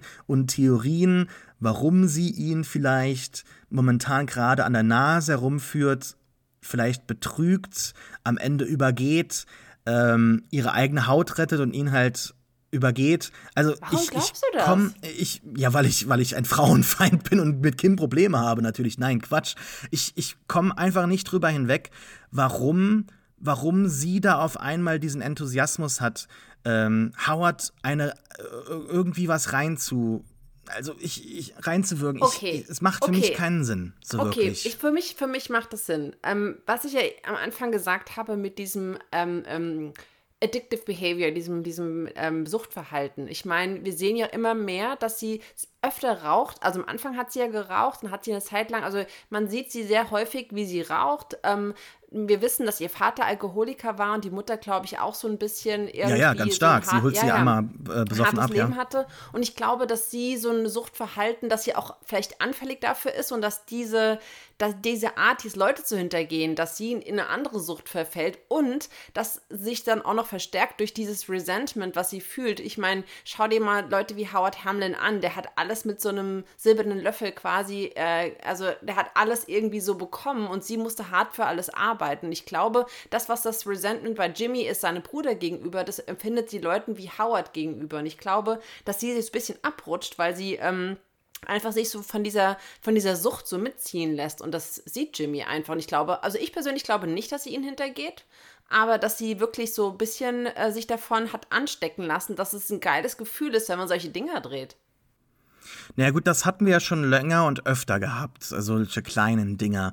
Aber die Dynamik hat sich ja gedreht, die hat sich gewandelt. Also wir haben hier einen Einstieg mit zwei Figuren. Sie ist total happy, möchte ihren Tag starten, hat viele Pro Bono-Fälle und Jimmy sagt, ja klar, für mich auch huge day. Und wir wissen und sehen es ja auch später, eigentlich hat er gar nichts vor und er ist irgendwie total noch geschockt. Er hat auch immer noch den Sonnenbrand im Gesicht äh, mitgeholt von alledem und äh, merkt eigentlich, wie tief er in der Scheiße steckt. Es gibt auch nachher diesen wunderbaren ähm, letzten Shot aus der Konfrontation, da reden wir gleich noch drüber mit den, ähm, mit den Leuten von, was ist das, FBI oder sowas? Nee, vom Gericht, von der Polizei, ich weiß gar nicht, die da Lalo halt. Ähm, ja, das eine ist, ja, das ist die, äh, ja, mhm, es sind irgendwelche Detectives, aber ich weiß auch nicht mehr Detectives, genau, okay. wo sie zugehören. Und, und dann Also, kommt er ja mhm. aus dieser Konfrontation raus und setzt sich hin und er sitzt dann unter so einem Exit-Schild. Er sitzt dort alleine verlassen und er kommt quasi gerade aus dem, dem, ja, dem Exit. Also da, da gibt es eine Möglichkeit, dass, ähm, denke ich, wird ihm gegeben, da irgendwie rauszugehen. Er könnte ja auch die Wahrheit sagen und, und dann endlich mal die Hosen runterlassen, vielleicht sich auch als Opfer inszenieren, weiß ich nicht. Ich meine, das Kartell ist ja, die sind ja gekommen. Lalo hat sich halt auf die Couch gesetzt und hat sie bedroht. Muss ich nicht alles erzählen. Habt ihr alles gehört? Habt ihr alle gesehen? Nur er, er weigert sich, diesen Ausgang zu sehen, obwohl er quasi direkt daneben sitzt. Und muss trotzdem die ganze Zeit von Kim so motiviert werden und halt hin und her ja geschleppt werden wie so ein Hund an so einer Leine, der der sich wehrt, also der nicht wirklich gehen will, aber er macht's halt trotzdem, um sie glücklich zu stellen und ich glaube, das hat alles eine Dynamik, die neu ist stimmt, und die mh, zu nichts Gutem führt. Und ich bin mir noch nicht ganz sicher, warum Kim auf einmal jetzt so äh, ja dafür brennt, weil nur Howard eine zu stecken reicht mir nicht wirklich. Denn Howard, da können wir nachher noch drüber reden. Howard ist definitiv kein, keine, kein perfekter Mensch, aber wer ist das? Howard hat aber auch irgendwo nichts falsch gemacht, finde ich. Vielleicht macht er die Entscheidungen, die er trifft, zu spät, aber er hat, finde ich, nichts falsch gemacht. Und ich glaube, Howard wird auch in dieser Serie das Zeitliche segnen, aber kommen wir, kommen wir nachher dazu. Ich glaube, Howard wird so ein bisschen der Hank dieser Serie, könnte ich mir vorstellen. Ähm, sie haben kein Bargeld für das Taxi und sie holen das Geld dann aus der Tasche. Und dort findet Kim diesen Becher mit dem Second Best Lawyer. Einschussloch und wirft ihn nachher in die Mülltonne. Das ist natürlich eine Metapher, oder? Da, für mich ist es eine Metapher dafür, also sie hat ja den Becher vorher schon mal gesehen und hat ihn weggesteckt. Also da hat sie zum ersten Mal mitbekommen, Moment, da ist mehr passiert, als ähm, Jimmy mir erzählt hat.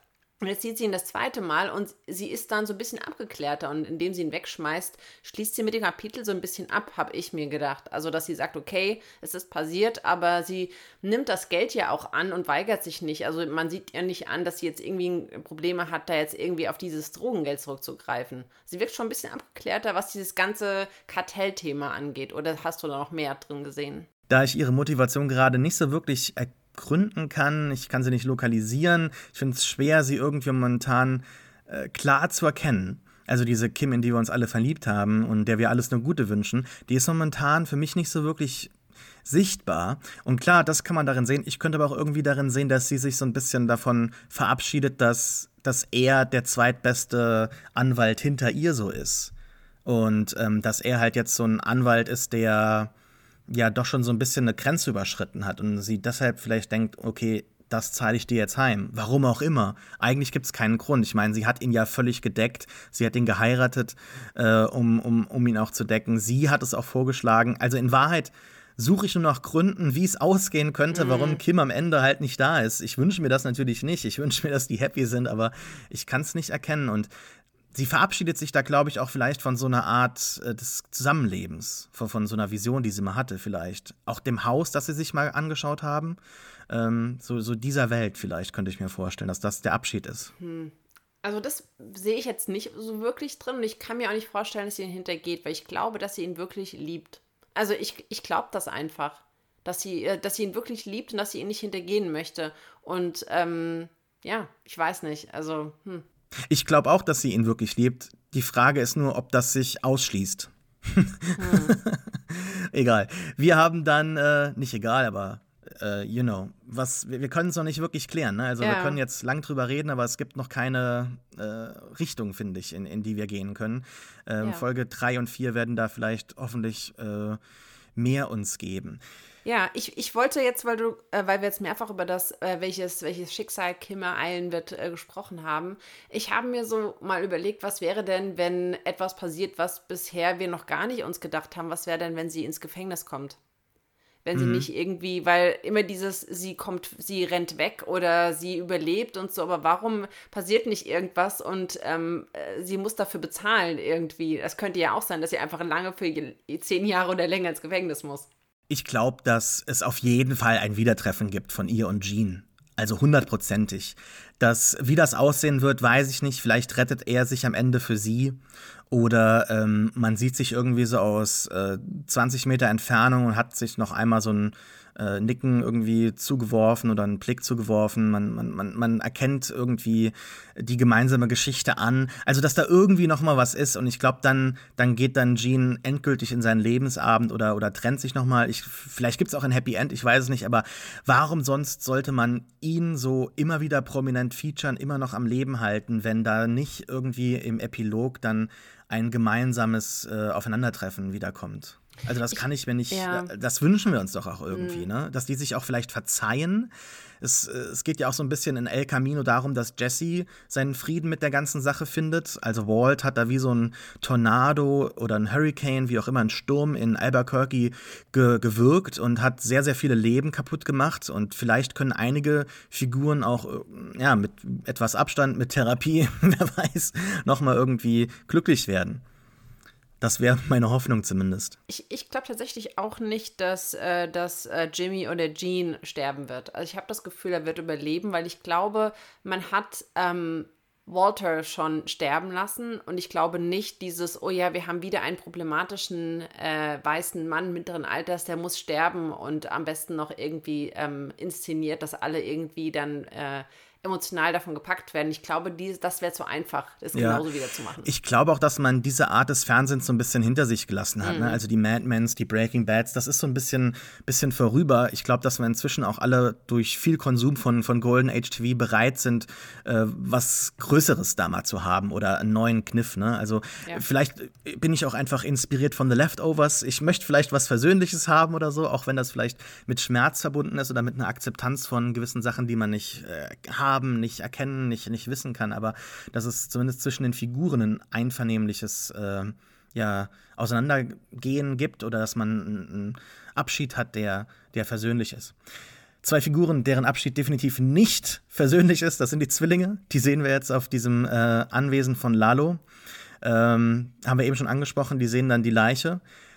Ich finde es ja irgendwie so ein bisschen immer noch übertrieben, äh, wie die auftreten. Ich, ich, also. Meinst ich, du? ja.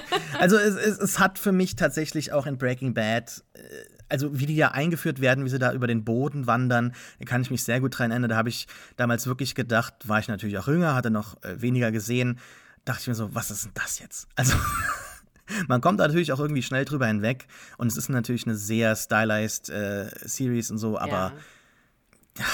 Die sind ein bisschen, die sind ein bisschen viel und die stechen auch extrem raus, weil die sehr äh, comichaft wirken im Vergleich zu allen anderen Charakteren, die glaubhafter sind. Also selbst Jimmy ist zwar, hat zwar, bringt zwar dieses komödiantische ins Drama, aber es ist nie so, dass es over the top und unglaubhaft ist für mich die haben auch nie ein Eigenleben äh, oder ein Innenleben, das ja. da irgendwie mal zum Vorschein kommt. Das ist natürlich gewollt und bewusst so gemacht. Und wie du sagst, sie treten ja auch auf irgendwie wie so Superhelden in Silber und Gold glänzenden Anzügen und bewegen sich immer synchron. Aber ich weiß nicht. Aber sie sind da ja schockiert über Lallos Tod und zeigen da, glaube ich, auch zum ersten knurrt, Mal Emotionen. Ne? Ich dachte mir, okay, wow. Ja, genau. Also Aber ich fand es schön, dass man da nochmal so auf diverse Sachen in dieser Sequenz halt ein Close-up wirft, wie zum Beispiel diesen Whisky, den Lalo und Nacho halt am Abend vorher ja. tranken. Mhm. Das war schon ganz nett. Ja, und dann geht's halt schon weiter. Wir kommen zu Juan Bolsa und äh, Gas. Bolzer sagt dann Gas, ja, pass auf, ey, Digga, nobody is above suspicion. Wo ich mir so denke, ah ja, genau, vertraust du vielleicht wieder den falschen mhm. Leuten dich an oder so. Aber dann gibt es so ein Aufeinandertreffen von Mike. Und ich fand das auch sehr schön, wie Tyrus, also Mike und, und Gus, wie Tyrus da so die Tür öffnet, Eingang Mike Ehrmantraut hier for the last time. Ich bin auch irgendwie sehr froh, dass Mike immer noch Teil der Serie ist. Jonathan Banks ist nämlich, glaube ich, von allen Figuren am stärksten gealtert und der sieht irgendwie aus wie 80, ist aber noch gar nicht so alt. Also ich, ich mache mir wirklich Sorgen. Ich hätte jetzt nicht gedacht, dass ich während den Dreharbeiten mir Sorgen um Bob Odenkirk machen ja. muss. Ich habe eher gedacht, hm, äh, ja, was ist denn los, Jonathan Banks? hoffentlich, hoffentlich packst du das noch. Wobei in Interviews sieht der super fit aus und so weiter. Ich weiß auch nicht, warum die Vielleicht den da so. Er das auch so ein bisschen, dass er, dass er so ein bisschen auch dann das zum Charakter auch gehört, Naja, aber er ist ja eigentlich jünger. Also es macht für mich ja, äh, nicht so wirklich Sinn. Ja. Hm, aber wie Mike hier einsteht für, für äh, Nacho, das ist doch auch wirklich äh, emotional super. mitreißend, oder? Toll. Also man merkt, dass diese Vater-Sohn-Geschichte, die Nacho ja umgibt, ihn auch auf anderer Seite so ein bisschen betrifft, weil er ja seinen Sohn verloren hat und deswegen connectet er mit Nacho natürlich auch aufgrund dieser Thematik. Und ich finde es total schön, dass er das Gespräch führt über Loyalität äh, goes both ways. Also das heißt, wenn jemand loyal dir gegenüber ist, zeigst du ihm das Gleiche. Und ich finde, das ist auch ein Punkt, ähm, der später nochmal wichtig werden könnte, weil irgendwann wird sich Mike ja auch abwenden in den nächsten, keine Ahnung, Monaten, Jahren. Und das kann natürlich daher kommen, dass vielleicht irgendwie er denkt, dass, äh, keine Ahnung, da die Loyalität, dass äh, er nicht so das bekommt, was er irgendwie investiert vielleicht. Also naja, wir wissen ja, wie Mike sich Jesse angenommen hat. Und das ist ja dann in gewisser Weise sein dritter Zieh, also sein zweiter Ziehsohn, ja. sein dritter Sohn. Er hat seinen ersten verloren, ja. Hat ja auch hier gesagt, im Prinzip, äh, ich habe meinen Jungen, äh, ich weiß nicht mal, wie, wie das Originalzitat, aber ich habe meinen Jungen verloren, ich bin daran schuld, ne? Äh, ich bin daran schuld, dass er so geworden ist. Jetzt hat er Nacho nicht so wirklich vielleicht genug geholfen oder er versucht es ja noch, ne? Er sagt ja, Loyalty goes both ways und he deserves your respect und Gus sagt einfach nur neutral, ja, he has it, aber mehr geht halt auch nicht von Gus, ne? Weil ähm, ansonsten müsste er seine ganze Operation eventuell Gefahr bringen. Das ist natürlich klar, dass das nicht passieren wird und wir wissen auch, dass Gus aus dieser Sache sehr gut rauskommt. Und das ist ja immer wieder diese Tragödie. Wir wissen, wie es ausgeht. Wir können uns ausmalen, was passieren kann. Und dadurch, dass das so hinausgezögert wird, ist, glaube ich, ähm, ja, Better Call Saul zur Ultrakunst geworden. Also wie man das rauszögern kann, wie man da innerhalb dieses abgesteckten Rahmens halt was erzählen kann, das ist, glaube ich, das, was die Serie so groß macht und dann halt auch immer noch ähm, ja, präzise halt Schritt für Schritt erklärt, wie man dahin gekommen ist. Und ähm, das, das macht wirklich sehr großen Spaß, das Ganze zu betrachten. Aber ja, überraschend tut es mich nicht, ne? Ja, nee, wir haben dann so eine nächste Szene, die wir schon angesprochen haben, in dem Gerichtsgebäude. Und ich fand diesen Establishing-Shot geil. Mit der Kamera, die durch den Sicherheitsscanner durchgefahren wird. Und das ist halt wirklich für mich so Sinnbild für Better Call Saul oder für, für das Gilliverse, weil andere Serien würden da vielleicht mal erst so einen Establishing-Shot vom Gerichtsgebäude zeigen, oder? Also so anders beginnen, einfacher beginnen. Und das ist irgendwie, ja, das, das ist der große Spaß beim Schauen dieser ja, Serie. Das stimmt. Und dann verplappert sich Jimmy fast, ja. ne? Nee, nicht fast. Er tut es. Er nennt Lalo bei seinem Namen und dann sagt er, die Detective, äh, wie heißt sie, Khalil Who? Also wer? Und dann so, oh, äh, ja, ich habe so viele Klienten. Hups, naja. Mhm. ja. Aber Glaubst du, dass die den überführen? Weil im Prinzip haben sie ja da die Story schon straight, ne? Also dass sie wissen halt nur nicht, ob er davon wusste oder nicht. Also das genau. ist eine so eine Phishing Operation quasi so, hey, willst willst du uns nicht was erzählen so in der Hinsicht? Ja. Wir wissen ja, eigentlich ja. schon relativ viel. Also das ist etwas, was mir äh, ja, also was was auch was so, so ein bisschen außen vor ist bisher, aber was halt auch glaube ich zentral werden könnte noch, ne? Ich meine, wenn Sie Bescheid wissen, versuchen Sie äh, durch ihn an weitere Informationen zu kommen, denke ich mal, weil durch dieses Privileg, was natürlich ähm, der, also die Kombination, also nicht die Kombination, aber die Verbindung zwischen Klient und Anwalt genießt, können Sie ihn ja nicht zwingen, drüber zu reden, aber Sie hoffen natürlich, dass er sich äh, ein Herz fasst und äh, das Richtige tut, in Anführungszeichen. richtig, ja. ja, ja, richtig. Also, die kommen ihm da ja so auf die Spur. Und wir wissen am Ende, das können wir ruhig mal jetzt vorspringen, wir besprechen ja beide Folgen, jemand ist denn auf äh, der Fährte. Und die, die ersten Assoziationen sind natürlich irgendwie, ist es Howard, ist es, ist es das Kartell, ist es irgendwie Gas? Und ich glaube, wer das auch immer ist, ich glaube, das wird uns stark überraschen. Das ist niemand, den wir momentan irgendwie auf dem Zettel haben. Könnte es vielleicht tatsächlich jemand vom Gericht sein oder so? Oder von, von der Justiz?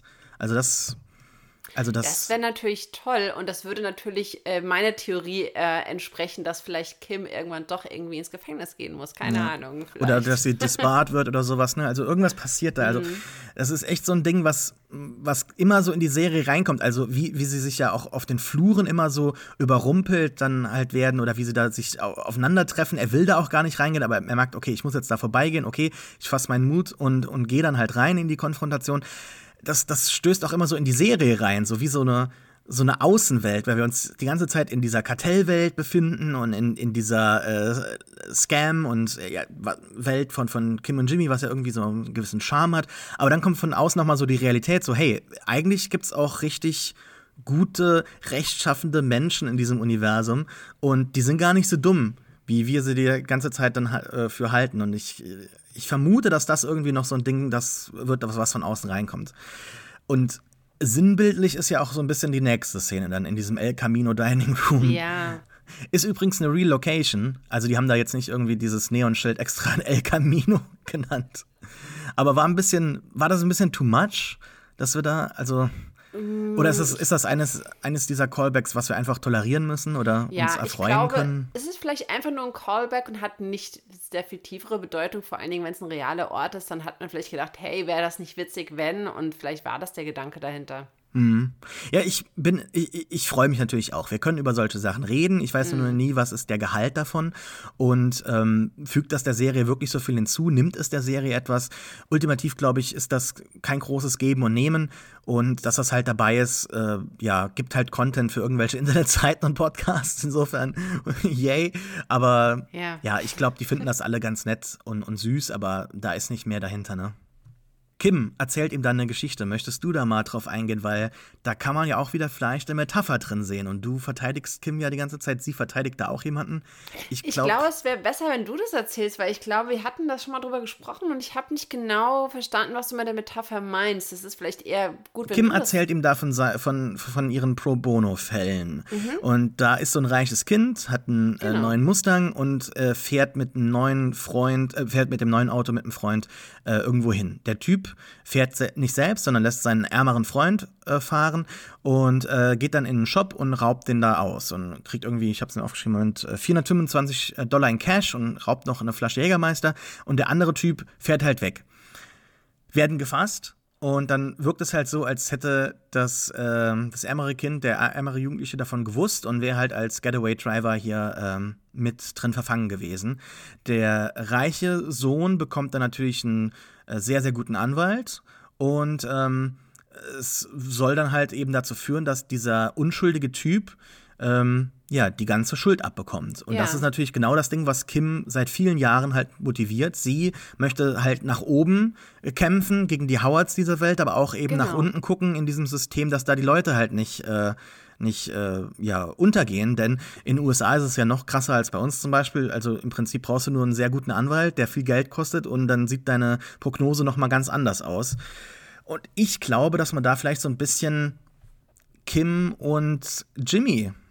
Drin erkennen kann in dieser Geschichte. Okay, wer nimmt welche Position ein? Also was denkst du, Da habe ich mich noch nicht so wirklich entschieden tatsächlich, weil ich glaube, es gab jetzt auch so ein bisschen so einen Rollenwechsel und vielleicht wechseln auch einzelne Figuren ihr Gesicht, das weiß ich auch nicht, äh, ja, ob man denen noch vertrauen kann. Kim Kims, es ist Kims Mustang und Jimmy fährt und hat keine Ahnung, dass Kim gerade irgendwas ausraubt und er muss dann dafür gerade stehen? Glaubst du so rum? Ja, es wird halt auch mhm. in dem mhm. Anschluss dann halt viel darüber gesprochen, welches Auto zum Beispiel Saul Goodman fahren soll ja, mhm. und wie der sich äh, präsentieren soll. Der soll sich eine Kathedrale der, der Justiz aufbauen. Und also sie ist da sehr, sehr äh, daran beteiligt, diese Figur auch aufzubauen. Und ich habe irgendwie das Gefühl, nachdem er da total happy war, it's Saul Goodman und so weiter am Ende von Staffel 4, inzwischen will der das gar nicht mehr. Der will das gar nicht mehr sein.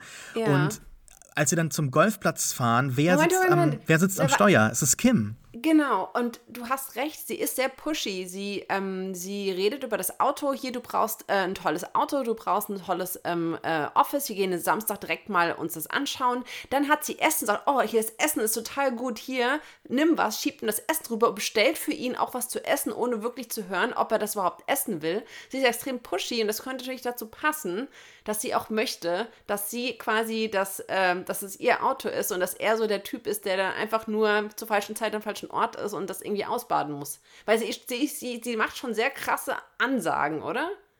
Ja, auf jeden Fall. Das ist ja das, was ich die ganze Zeit sage. Ne? Mhm. So ein ja, bisschen. ja, ja. Also, ich, ich versuche gerade so nachzuvollziehen, was, was du sagst. Und denkst so, ja, ja, ja, du hast recht. Und jetzt, ähm, also ich, ich, ich, äh, ähm, stücke mir das gerade selbst noch so zusammen. So, Wie so ein Hund ja, an der Leine. Und er performt ja dann mhm. auch diese Kunststücke, äh, ja. die sie von ihm erwartet. Also wir haben in der Zwischenzeit noch mal so eine kleine Szene, wo äh, Nacho in so einem Abwasserkanal sich versteckt und dann halt zu diesem Motel kommt. Das können wir, glaube ich, überspringen. Ne? Da wartet dann der Roomservice auf ihn, der schon da war. Es gibt Geld und eine Pistole. Ähm, es wird auch noch mal ganz kurz erwähnt hier dann mit diesem Farmtruck, wo er dann entkommen soll. Ne? Also mhm. Don Ladio hat einen Preis auf deinen Kopf ausgesetzt, sagt ihm der Tyrus am Telefon und Ladio hat ähm, ja, also äh, da, da wird jemand kommen und wenn jemand kommt durch die Tür, dann schießt. Ne? Also es ist ja auch natürlich eine, eine Story, die dazu führen soll, dass Nacho am Ende tot ist, was für Gas super wäre. Wir haben auch am Anfang mehrere Close-ups auf diese Windschutzscheibe, auch so ein Foreshadowing für, für Folge 2. Aber was ja wichtig ist, ist, dass dann auf dem Golfplatz Jimmy reingeht und diese Tour da macht, diese Performance. Ja. Und mhm. was für mich ein ganz wichtiger Shot oder eine wichtige Einstellung in dieser Serie ist, äh, in dieser Folge, Entschuldigung, ist, als ähm, er, nachdem er da den, den Kevin äh, auf den er dann trifft, äh, abgewimmelt hat und auch dieser Tourguide, wie heißt er, Norm Wakely, sich, sich umdreht, mhm. dann hat er auf einmal, er ist nicht zu sehen, also für die anderen, die schauen nicht hin. Und dann entgleitet ihm die ganze Mimik, also er, er sieht miserabel eigentlich aus.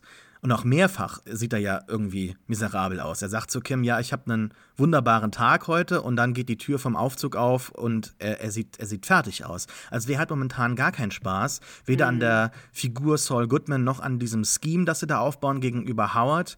Also ich glaube, dass, dass er vielleicht am Ende wieder Willen in diese Rolle Saul Goodman schlüpft. Ich, das wäre ja irgendwie nochmal eine krassere Tragik, als jetzt einfach nur Leute zu verlieren und sagen, okay, dann habe ich halt alles verloren, jetzt lebt es sich halt total ungeniert ich könnte mir vorstellen, dass er da reingepusht wird, weil ich meine, er hat diese Rolle ja freiwillig angenommen. Jetzt hat er so ein bisschen so ein Setback, weil ihn das schon sehr mitgenommen hat, was mit dem Kartell passiert ist. Aber irgendwas muss passieren, dass er von dieser rück, ähm, sich zurückhaltenden Rolle wieder selbst nach vorne kommt, oder?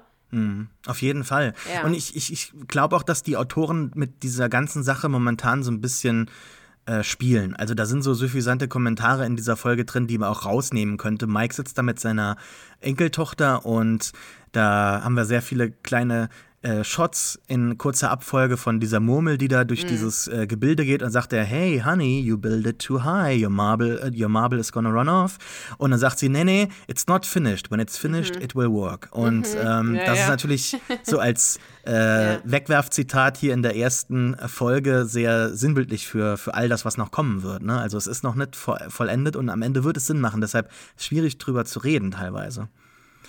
Ja. Ähm, ähm, ich habe mir nur gedacht, ähm, als Jimmy da diesen, diesen Wechsel im, im Golfclub äh, da durchführt.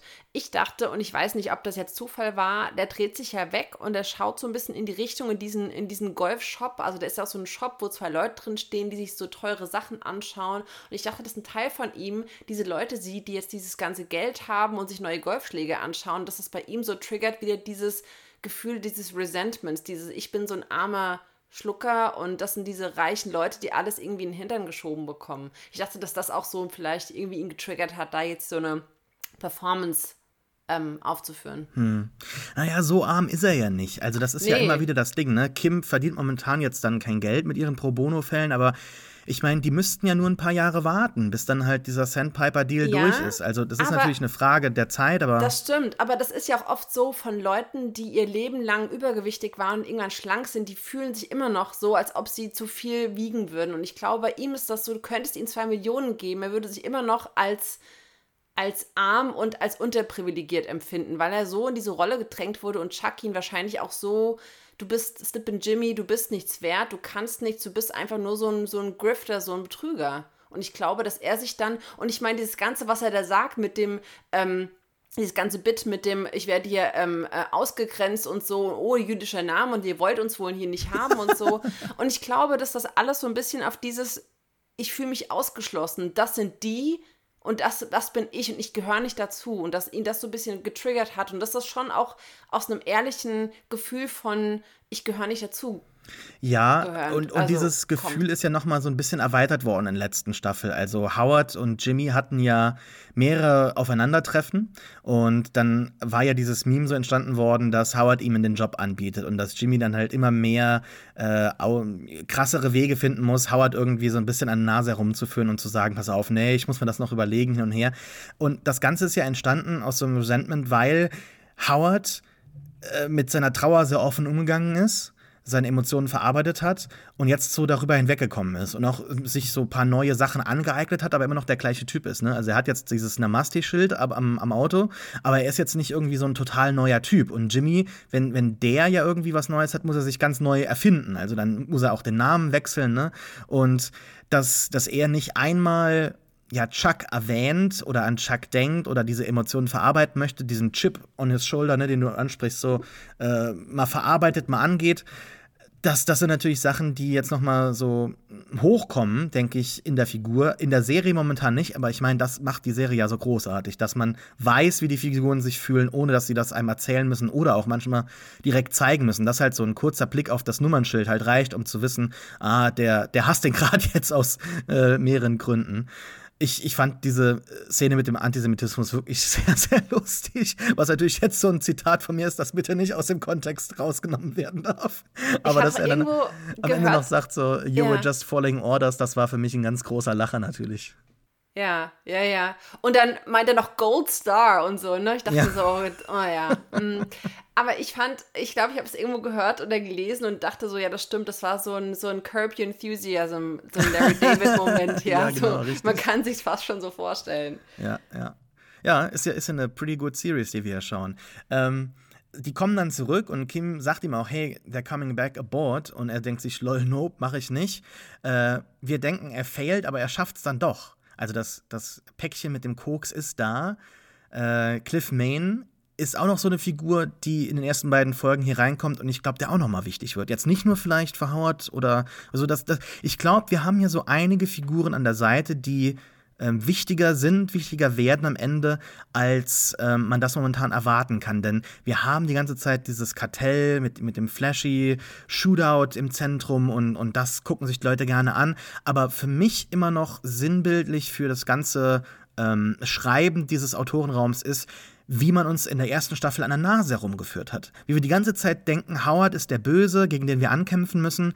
Und in Wahrheit ist es eigentlich Chuck, der im Hintergrund die ganze Zeit Howard äh, lenkt und sagt, nee, nee, das ist mein kaputter Bruder, den können wir nicht holen, den musst du abweisen, den können wir nicht irgendwie einen Job hier angeben, äh, anbieten und so weiter und so fort.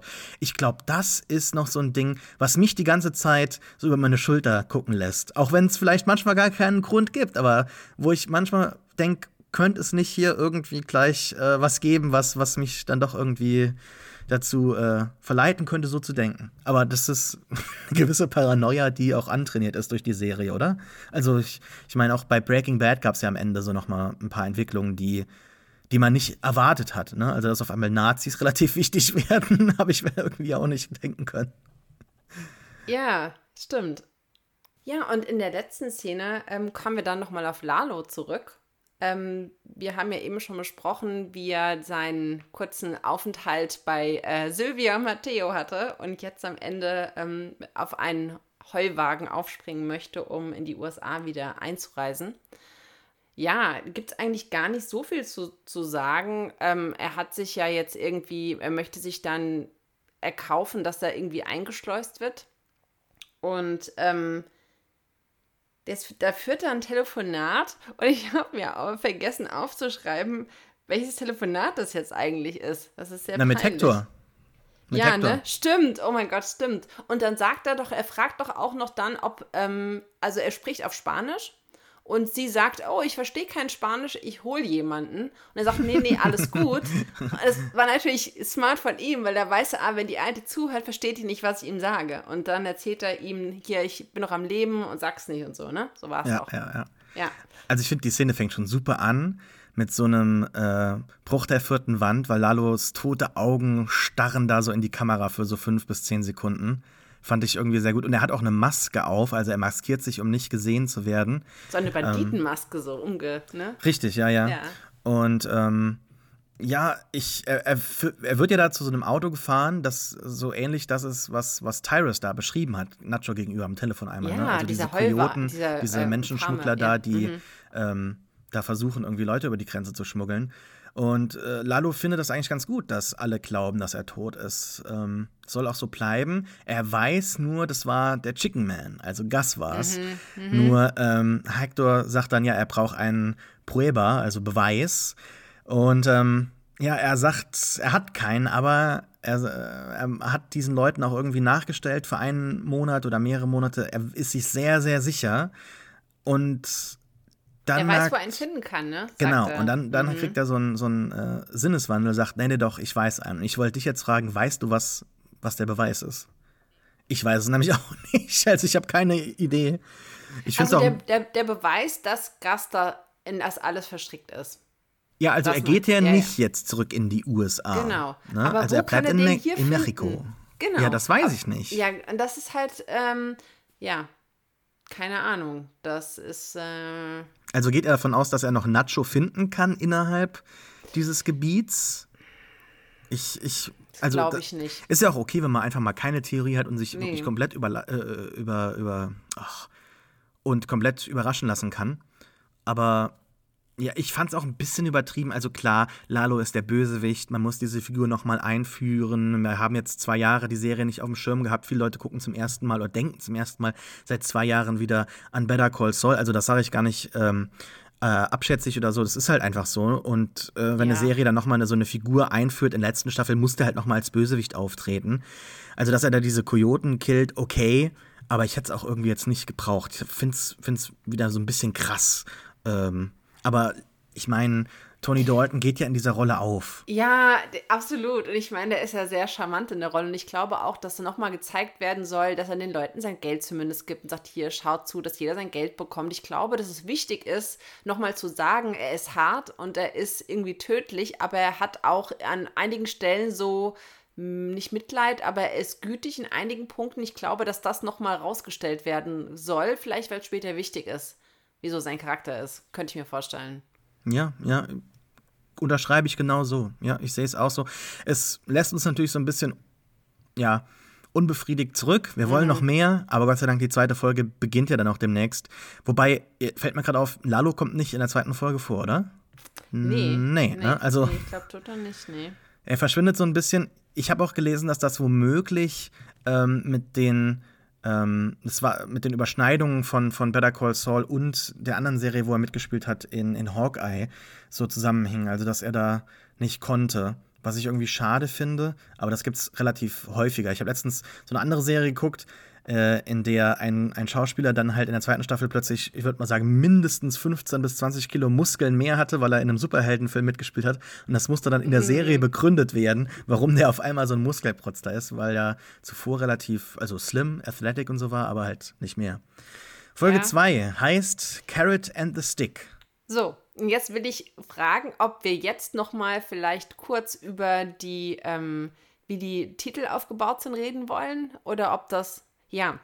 Weil, Alle äh, haben mein, so einen so Dualismus, ne? Genau, genau so. Hm, hm, und hm, Gut, in der ersten Folge haben wir die Referenz zu dem Lied und zu dem Film und jetzt natürlich auch zu Dingen, die in der Folge passieren. So von wegen, wir haben eine Karotte, die an, ne, um Zuckerbrot und Peitsche, wenn man das so übersetzen möchte. Ja, ja, ja, ja. Genau.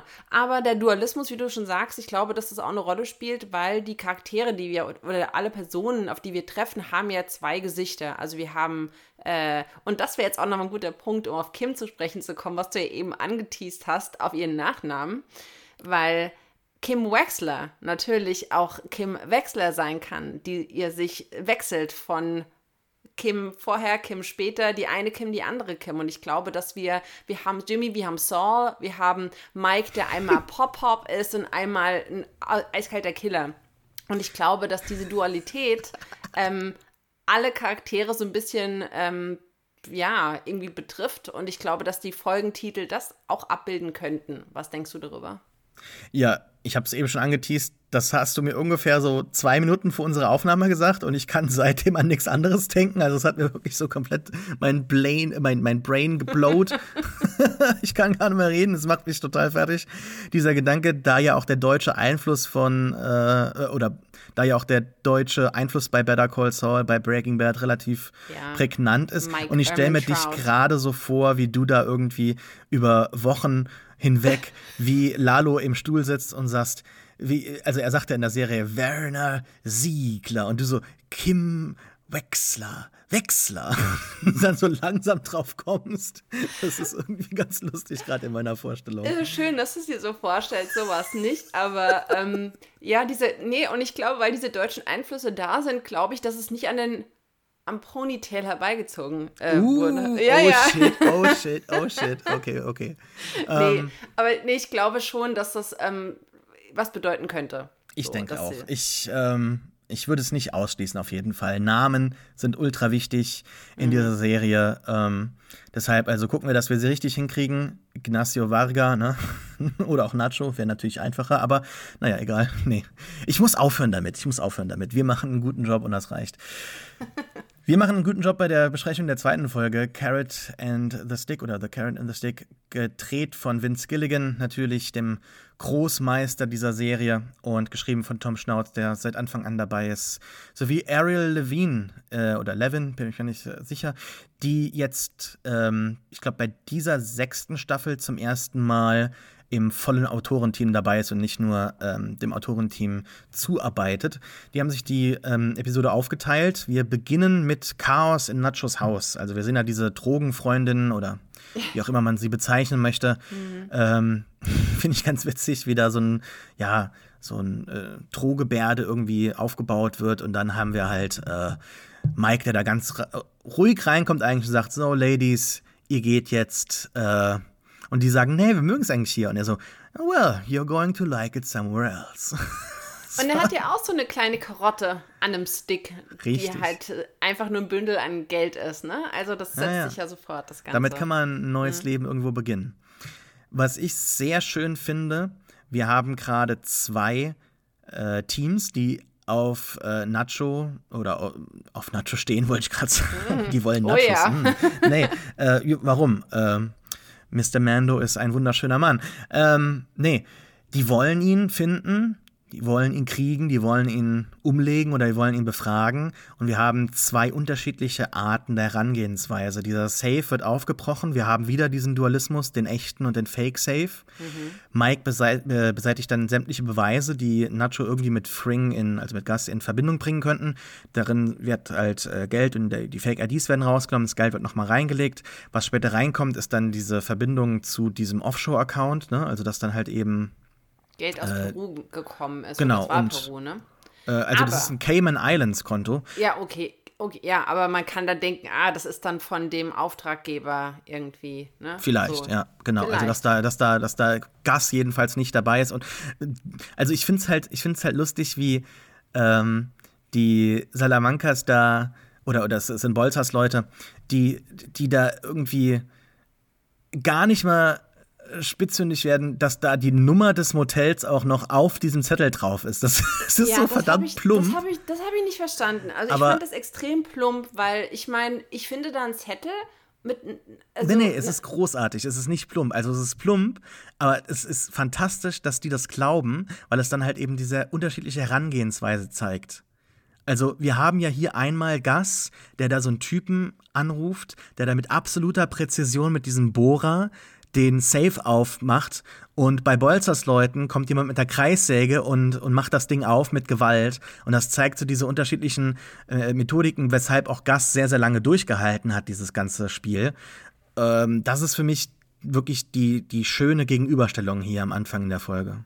Also glaubst du, dass auch gesagt werden soll, weil äh, der, du hattest ja eben schon mal gesagt, dass Bolzer irgendwie ähm, auch so gesagt hat, öh, keiner ist äh, äh, beyond suspicion und so, dass er relativ tump auch ist, dass er nicht schnallt, dass er das gerade dem Falschen sagt. Ja also klar, ja, ja, genau. Genau, aber meinst du, dass es wirklich dann auch ist, um zu sagen, der ist ein bisschen blöd und nicht ganz so smart wie Gus in, in so kleinen Momenten, wo das dann durchkommt, dass seine Arbeitsweise mit den Leuten nicht ganz so fein ist und er sich davon auch wirklich verarschen lässt. Ich meine, wirklich. Ich dachte mir, wie kann man denn eine handgeschriebene Nummer nicht rufe da an und denke mir nicht, dass das irgendwie so ein, so ein planted. Ah, nee. Also. Naja, umso höher du gehst in diesem Kartell in der Hierarchie, findest du äh, immer dümmere Männer oder Männer, die äh, dick geworden sind, die sich, ähm, ja, ausruhen können auf ihrem Reichtum. Also Don Eladio, äh, Juan Bolzer, das sind ja jetzt nicht irgendwie die coolen, schlauen Leute.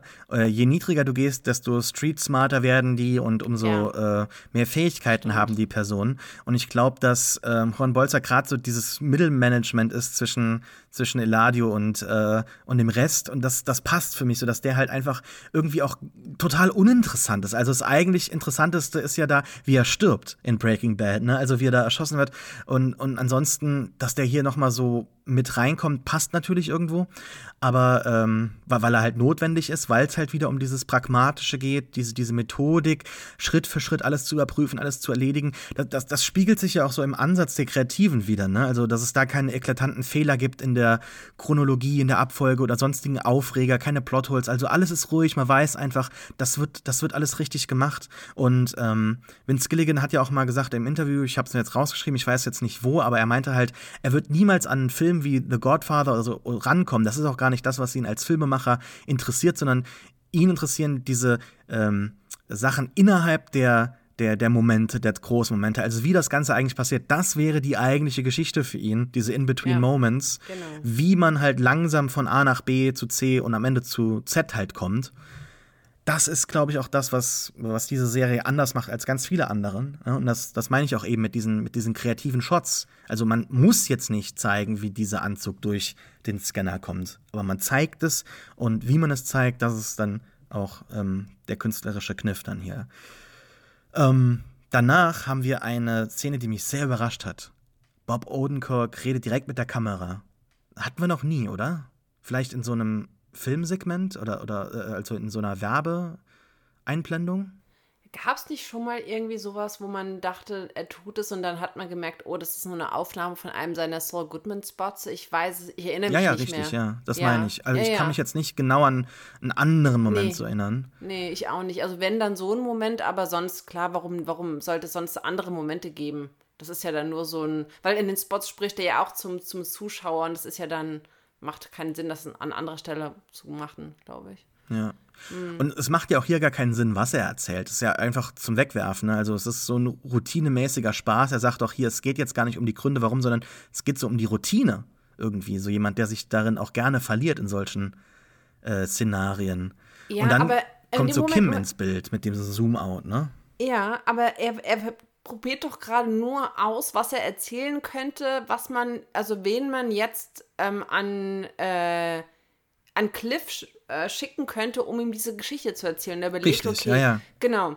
Und er testet doch nur so ein bisschen, ja, das könnte irgendwie so funktionieren. Und ich dachte mir in dem Moment, aber so ein bisschen schwach fand ich das schon. Also das, was sie sich ausgedacht haben, hat mich jetzt, also wenn du weißt, was sonst für elaborierte Dinger da gedreht werden, dachte ich mir jetzt so ein bisschen, okay, nee, wollte ihm erzählen, oh, ich war beim, mein äh, Schwager, der hat auch Drogen genommen und das hat, hat mich an Howard erinnert. Ich dachte mir so, wow. Und das, also ich fand das sehr, sehr Schwach. Also was er sich da so zusammenspinnt. Genau. Naja, soll ja schwach sein, oder? Also deshalb das ist Kim war, ja nicht war überzeugt. Mir nicht klar. Ich dachte mir, sollte das schwach sein oder ist das irgendwie einfach nicht so, weil er mit dem Herz nicht dabei ist und sich nur irgendwie was überlegt, ja, ja. aber dann nicht so. Ja, ja, also er ist, nicht, er ist nicht mit dem Herzen dabei. Ihm mhm. fällt wahrscheinlich schon was Besseres ein, vielleicht sogar noch. Vielleicht versucht er das auch so laut auszuführen, damit Kim merkt, dass es keinen wirklichen Sinn hat, das weiter zu verfolgen, ja, ja sie da Punkt. eines Besseren zu belehren, mhm. aber sie kommt ja dann mit der Idee und sagt dann, also, sorry, das wirst du jetzt hassen, was da passiert. Mhm. Aber ja. Hättest du gedacht, dass man die Kettlemans nochmal reinbringt? Nein, und ich muss ganz ehrlich sagen, ähm, ich weiß noch so grob was mit denen zu tun, aber war das ja in der was Staffel 2, glaube ich, war? Eins sogar. Ich habe die genauen Zusammenhänge nicht mehr. Ich weiß, er hat irgendwie äh, Embezzlement, 2 Millionen, glaube ich, war doch irgendwas oder so. Und mehr weiß ich gar nicht mehr, was genau mit dieser. Ja, die haben Bitte, das veruntreut, also so ähm, ja. Geld von, von der Regierung und haben dann versucht, also es gab dann so ein Hin und Her des, des Betrügens, ähm, der, der, der Blackmail und ja, ich weiß, ich krieg's auch nicht mal so richtig Aber er war, er war Steuerberater oder irgendwas mit Steuern hat er doch zu tun gehabt oder hat er eine ganz andere Funktion gehabt? Ich bin mir nicht mehr sicher. Weiß auch nicht ich, mehr, okay. Ich, ich, hätte es mir nachlesen sollen, genauer, mhm. und ähm, ja. ich habe es nicht getan. Mhm, ich fand es auch, auch jetzt nicht so wichtig, ehrlich gesagt. Nee, aber das ist so eine Sache, wo man merkt, ähm, das haben sie auch im Insider-Podcast gesagt, die haben eine Liste mit Leuten, wo sie überlegen, also die hätten wir alle gerne wieder, aber wir werden jetzt keinen Schaulaufen haben von allen Figuren, die mal da waren und die wir gerne sehen würden, sondern wir schauen, wo ist das perfekte Puzzlestück, äh, statt da jetzt irgendwie was reinzuquetschen. Und ich glaube, die passen hier schon ganz gut. Die werden wir auch nicht ja. mehr sehen. Das war es halt jetzt. Die haben gepasst für diesen Moment, aber das war es dann auch. Mhm. Ja, aber ich denke mal, deine Annahme, dass Jimmy nicht versucht, eine gute Geschichte zu erzählen, sondern eine erzählt, die echt crappy ist, um Kim vielleicht auf die Idee zu bringen, ach komm, wir lassen es lieber. Ich glaube, das klingt plausibel genug für mich. Mal was am Rande mit den Kettlemans, dass ich also wir machen jetzt schon lange Podcasts über diese Serie, aber ich bin eben ein bisschen geschockt gewesen, dass ich nicht wusste, dass es einen Better Call Saul auch gedreht von ähm, Levin, der Autorin dieser Folge, dass es einen Kurzfilm gibt. Den habe ich, hab ich dir eben kurz geschickt. Ne? Mhm. Ne? Also Better, ja. was ist es? Better Call Saul? Ist, glaube ich, die, die Überschrift und dann heißt mhm. es No Picnic oder sowas. Ja, ne? ja. Also wo, wo die Figuren, also die, die Kellman-Familie an eine Autobahnbrücke ein Picknick machen geht, um dort ihren Vater zu sehen, der gerade ähm, da so Gefängnisarbeit ableistet. War irgendwie mega traurig. Das war mega traurig. Ich, gemacht. Ey, ich habe, ich hab, glaube ich, so eine Träne im Auge gehabt, ja. weil, ich, weil ich echt dachte, das ist so, mich hat das irgendwie so berührt. Also nicht, also die ganze Situation, die war so, so, oh, weiß nicht. Ja, also ich, ich finde das, was jetzt mit denen passiert, auch nicht viel besser. Also ich habe kein wirkliches Mitleid mit denen, weil sie halt schon von Anfang an Scumbags waren und jetzt auch immer noch Leute um ihr Geld betrügen ja, also sie werden ja wieder aufs Kreuz gelegt. Sie sind nur so Spielbälle in so einem größeren Ding. Vielleicht bekommen sie doch noch irgendwie ihre Rache. Also vielleicht sehen wir die doch noch mal irgendwie mit einer Zeitung in der Hand, wo sie sehen hier äh, Albuquerque Lawyer äh, ist, ist on the run oder sowas und dann denken die, oh shit. Könnte ja, ich mir vorstellen. Vielleicht, weil man ihnen das nicht zutraut und weil sie so, ähm, so ein unsympathisches Pärchen, also sie werden nicht sympathisch, also zumindest sie wird nicht sehr sympathisch dargestellt. Und ich könnte mir vorstellen, dass es so ein bisschen so ein so richtiger Stich wäre, wenn die dazu führen könnten, entweder Jimmy oder Kim oder beide irgendwie einen Kopf kürzer zu machen oder irgendwie in die Scheiße zu reiten oder so. ja, stimmt. Ja. Wir haben ja hier mehr als nur ein Wiedersehen. Ne? Wir sehen die Kettlemans, aber auch Lady Liberty wieder oder chronologisch zum ersten Mal. Das ist die gleiche Lady Liberty, die später auf seinem Büro äh, steht. Einer meiner absoluten Lieblingsshots in dieser äh, sechsten Staffel bisher ist da, und ich meine, es gibt ja nicht wenige, ne? man sagt immer every frame a painting bei dieser Serie, durchaus zu Recht, aber äh, der hat mir ganz besonders gefallen, wo er da diese Lady Liberty anschaut, aus dem Auto steigt und dann so ein bisschen so inspiriert, so off-camera schmunzelt, so als ob er uns sagen möchte, ja, da habe ich mir gerade eine Idee gefasst. Also das fand ich irgendwie ganz nett, solche Winks äh, an, an die Zuschauer. Äh, ja, ich weiß nicht, er hat aber auch so ein bisschen angewidert zuerst geschaut. Vielleicht auch inspiriert. Also ich wollte dich mal fragen, was, was du da siehst in seinem Gesicht, weil ähm, noch hat er ja so ein bisschen zu viel Würde, als dass er sich da in so ein, ja, mit, mit Stars and Stripes überbordendes äh, Office da halt äh, reinsetzt und das auch noch irgendwie so total unironisch Sweet Liberty Tech Services nennt. Also da ist er noch irgendwie so ein bisschen drüber, oder? So tief ist er noch nicht gefallen. Nee. Ähm, ich ich habe seinen, seinen angewidert oder seinen Blick so interpretiert. Ich meine, die, die Figur sieht ja schon sehr traurig aus. Ne? Genauso traurig wie der Kurzfilm, über den wir gerade gesprochen haben, ist ja auch die Lady Liberty an sich. Ich meine, die steht für Freiheit und ist eigentlich so ein Abziehbildchen und so eine ausgebeulte, abgefärbte Abziehbildchenfigur. Also sie sieht ja nicht wirklich aus wie das, wofür sie steht. Und ich glaube, das habe ich so in seinem Blick gesehen, dieses, dieses Abgehalfterte. Und auch die Cattlemans zu sehen, wie, wo sie mal waren und wo sie jetzt hingekommen sind. Vielleicht ist es auch so ein bisschen Foreshadowing, was mit ihm mal war und wo er dann so hinkommt, dass er so ein abgehalfterter Anwalt werden könnte. Ich weiß es nicht. We lost everything. Our kids are in public school. Ja. ja. Was Schlimmeres kann ich mir auch nicht vorstellen. Was mir sehr gut gefallen hat, ist, dass wir endlich mal ein bisschen mehr Comedy wieder hier reinbringen. Wir haben verbrannte Leichen, wir haben Mord und Totschlag, wir haben Firefights. Sehr, sehr düster, ne? Extrem also düster wirklich, einfach. Ja. Und es passt ja auch, sechste Staffel, das Ganze geht zu Ende. Wir wissen, wo es hingeht und dass mhm. wir endlich mal so ein bisschen along the road, so ein bisschen was zum Kichern haben. Ähm, als sie dann zum Beispiel sagt, pass auf, ich frage dich jetzt lieb, dass du unser Geschäft verlässt, sonst wird mein Ehemann dich eventuell sogar gewaltsam entfernen. Und dann sagt sie, hey Craig. Und er guckt so über dieser Trennwand hervor und sagt, hey Jimmy, Mr. Ja, McGill. Ja. Wahnsinn, ich fand das so gut. Also, Jimmy ja. täuscht da so ein Wissen vor, ne? Sie sollen unterschreiben, ja. um herausfinden, was passiert ist. Hast du direkt diese Verbindung mit dem Koks gemacht? Weil das hat mich dann so ein bisschen überrascht, wo ich dachte so, ey, der Plan ist aber bisher relativ dünn von euch beiden irgendwie so. Naja, also. das, das, das meinte ich ja eben, als, sie, als er mit Kim drüber gesprochen hat, dass er diese Geschichte erzählt mit dem äh, Typen, der auch mit Koks und das ist dann so irgendwie vermitteln und dachte ich mir schon so, okay, wow, das ist sehr dünn und das ich meine, was heißt, ja, das versuchen sie ja dann so weiter zu vermitteln, sagen, ja, he's a man of substance. Und ich dachte mir so, okay, ist das eure Geschichte? Dass ihr wirklich nur die Info, dass er angeblich Drogen nimmt, weitergeben wollt? Also ich finde das extrem dünn und ähm, ich dachte mir auch nicht, dass die da anbeißen. Also ich mhm. fand das total schwach eigentlich.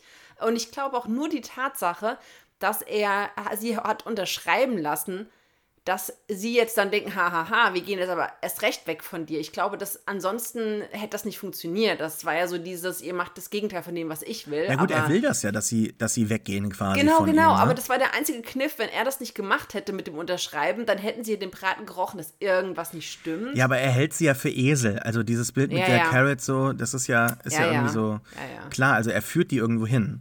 Ja. Und ähm, ich finde es da sehr, sehr schön, dass er da ähm, erkennt auch, äh, was für Leute das sind, dass er da auch sich so ein bisschen auf die verlassen kann. Denn er hat ja den Stift in der Hand und als er dann hört, äh, Mr. McGill, und dann mhm. klickt er auf den Stift und weiß, ja. okay, ich habe gewonnen. Ja, ja.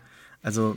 Er hat schon eine nice. echt gute Menschenkenntnis und ich glaube, wenn er genau weiß, wie die reagieren, glaube ich auch, dass er genau versteht und genau die Sachen sagt, mit denen er hofft, Kim beeinflussen zu können. Also ich denke mal schon, dass es dann, dass er schon Dinge vielleicht etwas runterspielt, weil er hofft, dass sie dann doch aussteigt. Ich glaube schon, dass er man ihm zutrauen kann, dass er eigentlich Kim auch ganz gut lesen kann. Mhm. Aber mhm. dass er vielleicht sich nicht traut, sich so gegen sie zu stellen, weil er sie auch immerhin noch liebt. Auf jeden Fall, sein. ja klar. Mhm. Äh, deshalb, also er, vielleicht würde er auch nie den Mut dazu finden oder so, bis, bis, bis sie dann irgendwie ihre eigene Haut retten muss. Also ich, mhm ich kann mir noch momentan kein Bild äh, machen und ich möchte auch keins. Ich, ich, ich, ich, liebe es momentan, mich so in dieser Ungewissheit zu suhlen. Also in diesem Herauszögern des Moments. Und äh, mhm. das macht man ja seit sechs Staffeln. Also ich, ja. ich, ich hätte auch noch gern noch zwei weitere Staffeln geguckt oder sowas. Äh, die Serie läuft jetzt seit 2015 und es fühlt sich ja irgendwie noch länger an.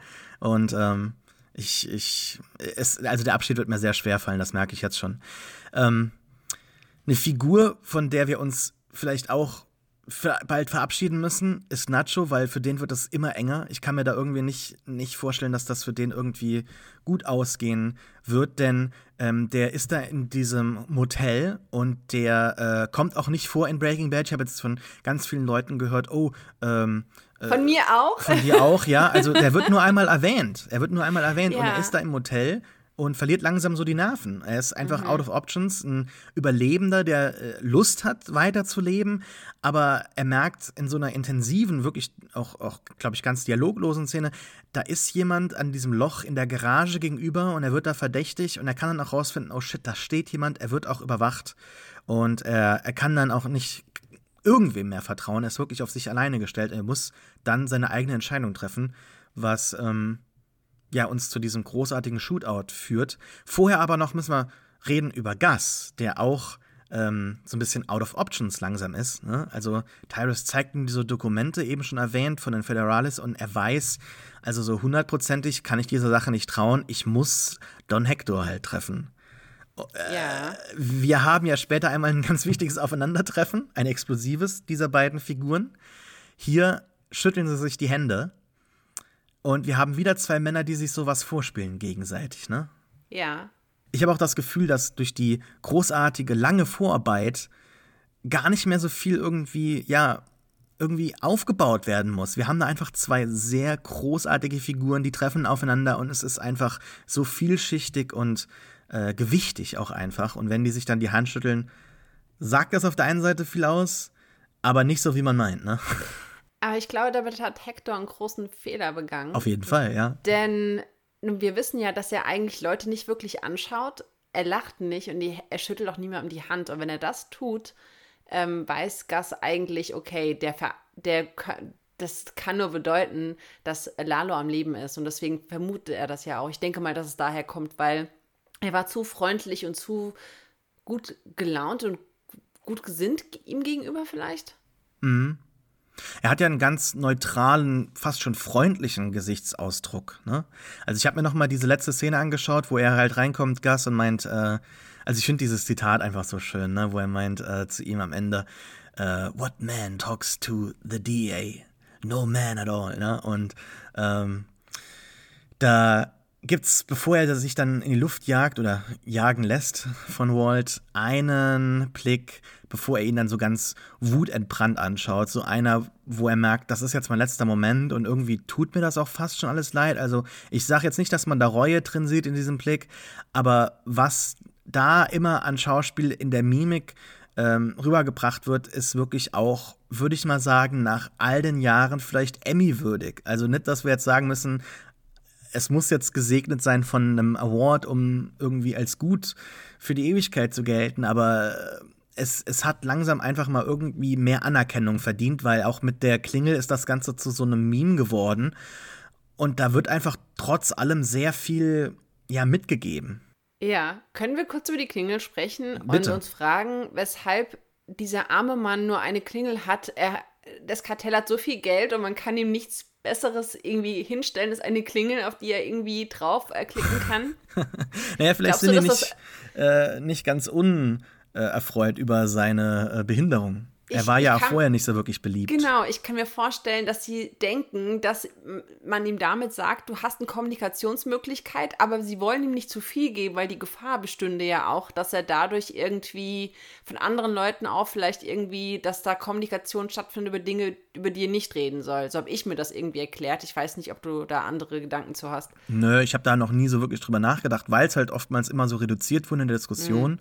Und ähm, ja, auch die Klingel jetzt zum ersten Mal wirklich von so einem anderen Familienmitglied, also seinem Neffen Lalo, äh, in anderer Weise als Ja oder Nein irgendwie. Ähm, äh, also klar, später hat man noch als Signalwirkung manchmal das Ganze eingesetzt oder als äh, Zeichen von anderen Emotionen, aber äh, dieses Verstehen, was er meint, was er sagen möchte mit den Buchstaben, das hat auch ihn nochmal den Hector humanisiert, finde ich. Also auf eine ja. Art und Weise, wie das vorher nicht stattfinden kann. Die Zwillinge reden ja selber nichts, insofern kann da nicht mhm. viel kommen und ja. ähm, Nacho war ja auch froh, wenn er die Klappe gehalten hat und äh, Tuku ist auch schon lange weg. Insofern, äh, ich finde das sehr schön, dass da am Ende nochmal jetzt wirklich einfach ja, auch, auch der, der Hector noch mal was, was mitgeben kann. Ne? Ich glaube nicht, dass der am Ende so wichtig sein wird ähm, für den Ausgang dieser Staffel oder dieser Serie, aber er ist ja doch schon ein sehr, sehr wichtiger Teil gewesen von alledem und ähm, mhm. deshalb ist das doch sehr erfreulich, dass da noch sehr, sehr viel kommt.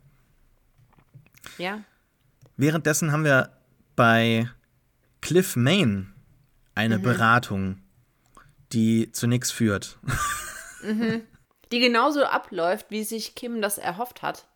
Nämlich, dass ähm, der Samen, nee, die Saat des Zweifels gesät wird, wobei ich immer, also ich bin mir nicht ganz sicher, ob, ob das so gefruchtet hat.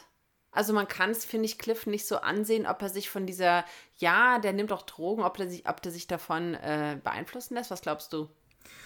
Hm, schwierig. Also der Zweifel ist gesät. Ich glaube jetzt nicht, dass er tatsächlich das Ganze glaubt. Aber es sind schon so zwei Vorfälle, die einen ja mal, ja, die so einen Gedanken ins Rollen bringen. Und wer weiß, wo, wo das noch hinführt. Also der Plan der beiden wird bestimmt nicht hier enden. Und ähm, ja, aber Howard irgendwie als, als drogensüchtigen Typ darzustellen, ich meine, dann macht er halt am Ende einen Drogentest und der ist halt negativ. Ja. Oder vielleicht doch positiv. Ich weiß nicht, vielleicht ist, ist das dann der Twist, dass Howard doch irgendwie äh, auf der Seite irgendwie seit, seit seinem Namaste-Kurs irgendwie Weed raucht. Keine Ahnung. Aber ich, meinst du vielleicht auch, dass Jimmy nicht das Herz hat, Kim zu sagen, dass der Plan eigentlich ziemlich für den Arsch ist?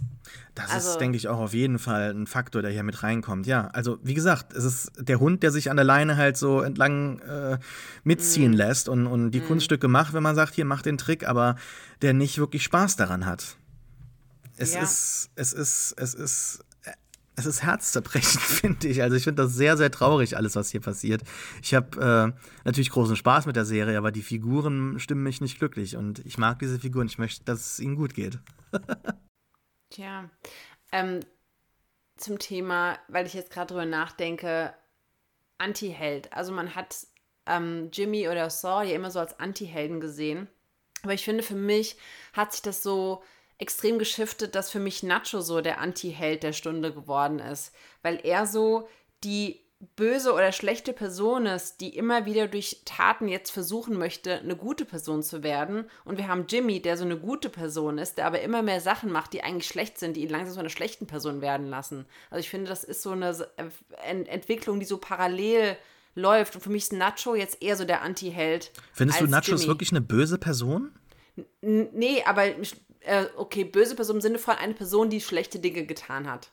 Als Definition. Und ich glaube, dass er das nicht mehr möchte. Und ich glaube, äh, was heißt ich glaube, wir in den letzten zwei oder in den ersten zwei Folgen haben wir ja gesehen, vielleicht auch am Ende der äh, fünften Staffel schon, dass er eigentlich ja raus wollte. Er wollte aussteigen, er möchte seinen Vater beschützen. Und ich glaube, dass er so. Ja, wir haben die Fake-IDs gesehen, ja er möchte so auf die Seite des Guten wechseln und dann ist es so für mich so ein Gegensatz zu dem, was Jimmy macht, der immer weiter, zumindest in der fünften Staffel abgerutscht ist, in Anführungszeichen, immer zu diesem Kartell-Lawyer äh, geworden ist. Und ich finde, dass bei Nacho das so, ja. Das Aber Nacho hat doch schon immer irgendwie so ein Herz aus Gold gehabt. Also der ist doch der Jesse dieser Serie. Also er hat natürlich auch ja. illegale Dinge gemacht, aber er hat, hat der schon mal, ich hat er große Leute umgebracht, die es nicht verdient haben? Wobei Mord, ne? Na, ich meine, er hat ja trotzdem weiterhin mitgemacht, ne? Also ähm, man kann, man kann ja trotzdem sagen, ja, natürlich, der war immer schon, also ich mochte ihn eigentlich immer schon, weil er immer schon irgendwie so das Herz im rechten Fleck hatte irgendwie, aber er hat trotzdem mitgemacht. Und erst in der fünften Staffel jetzt dadurch, dass er gefragt hat und auch gesagt, hey Mike, kannst du mir helfen? Ich möchte gerne aussteigen. Ich habe doch alles gemacht, was ihr wolltet ich glaube, dadurch ist es nochmal so stark in den Vordergrund getreten für mich, dass der eigentlich das gar nicht mehr will und jetzt dadurch durch die Jahre, die er das gemacht hat, da drin hängt und sein Vater natürlich auch äh, im Fokus oder im Mittelpunkt steht und ähm, in, in, in eine Zielscheibe sein könnte. Und deswegen fühle ich da sehr für ihn. Ja, ich fand diese Situation, wo dann Gus und äh, Mike aufeinandertreffen, richtig ähm, also, äh, die hat mich überrumpelt, ehrlich gesagt. Damit habe ich mhm. nicht gerechnet, dass Warum? Mike so krass gegenüber Gus auftritt. Denn mhm. trotz aller Hierarchie gab es immer wieder Situationen, in denen die beiden so ein Heart-to-Heart -Heart haben konnten. Aber also wie Mike da einfach sagt, that's not gonna happen. und, und Tyrus dann auch auf ihn zielt mit der Waffe, die ihn direkt bedroht und meint, just say the word, boss.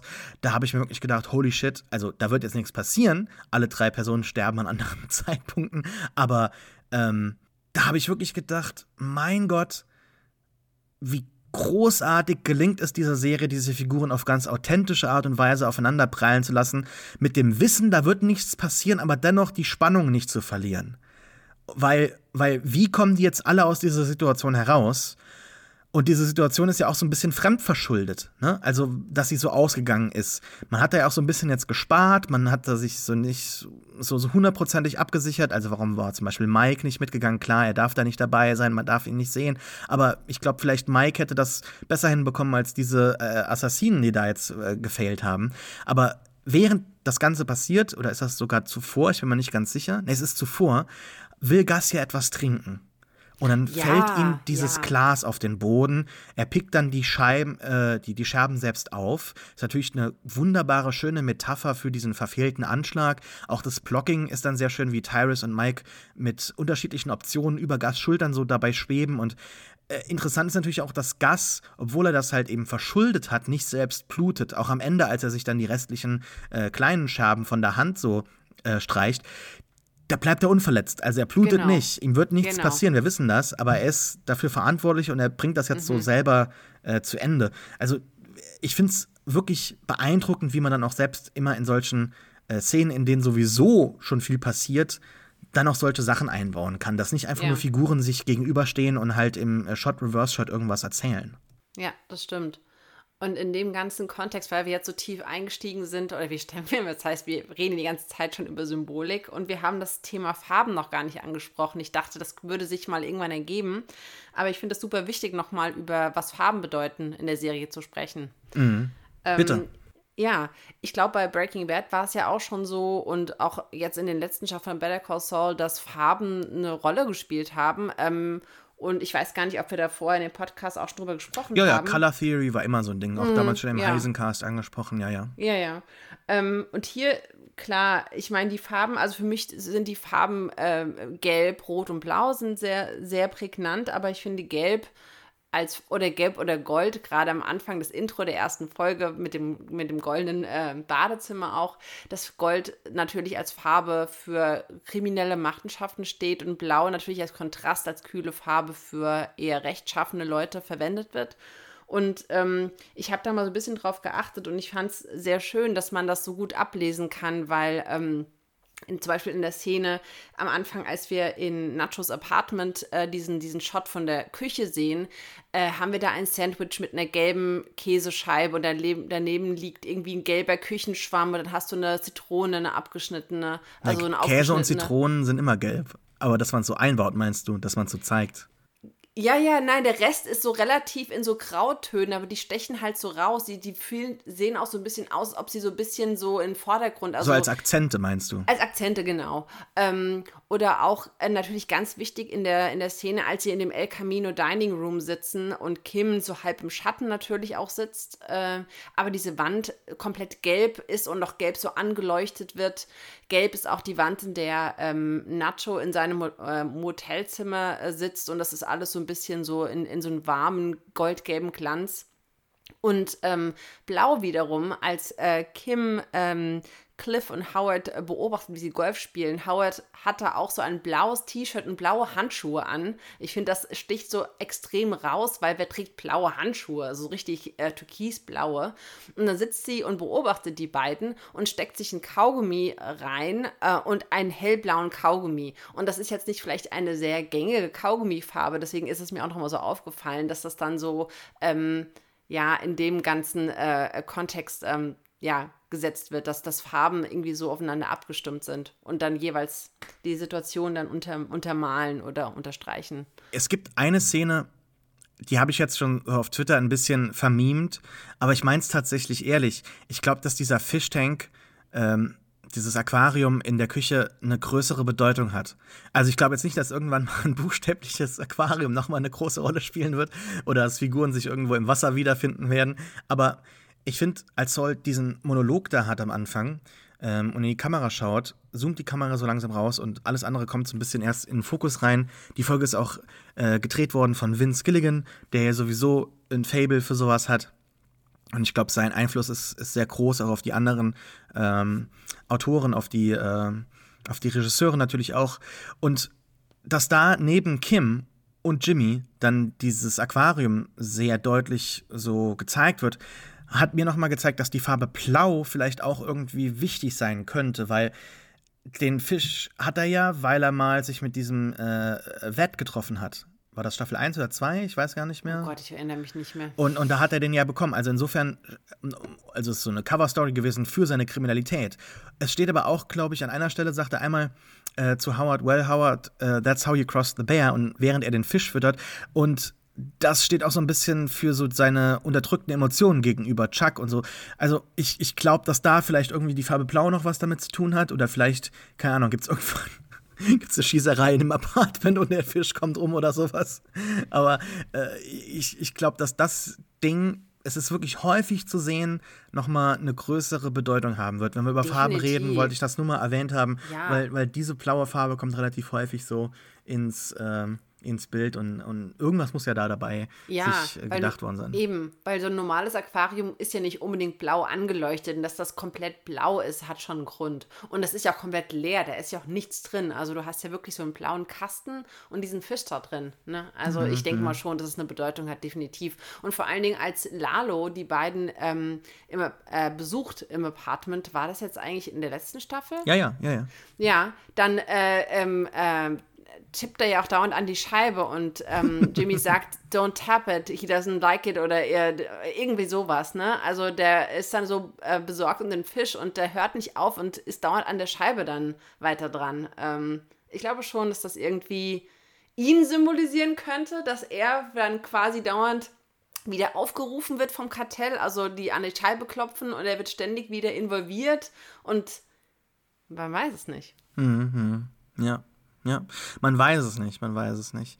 Aber wenn wir über so ein Aquarium reden, ähm, so ein Fisch, der da gefangen ist, äh, ist natürlich sinnbildlich für ganz viele Figuren. Also viele sind in ihren Rollen gefangen oder in ihrem eigen geschaffenen Gefängnis. Am Ende haben wir auch so einen sehr schönen Shot, der die Kettlemans und ihr Office da so in, ähm, in dem Zaun zeigt. Also, dass die dann eingeschlossen sind in dieser Lüge, in diesem Betrug. Also, die, die kommen da nicht raus.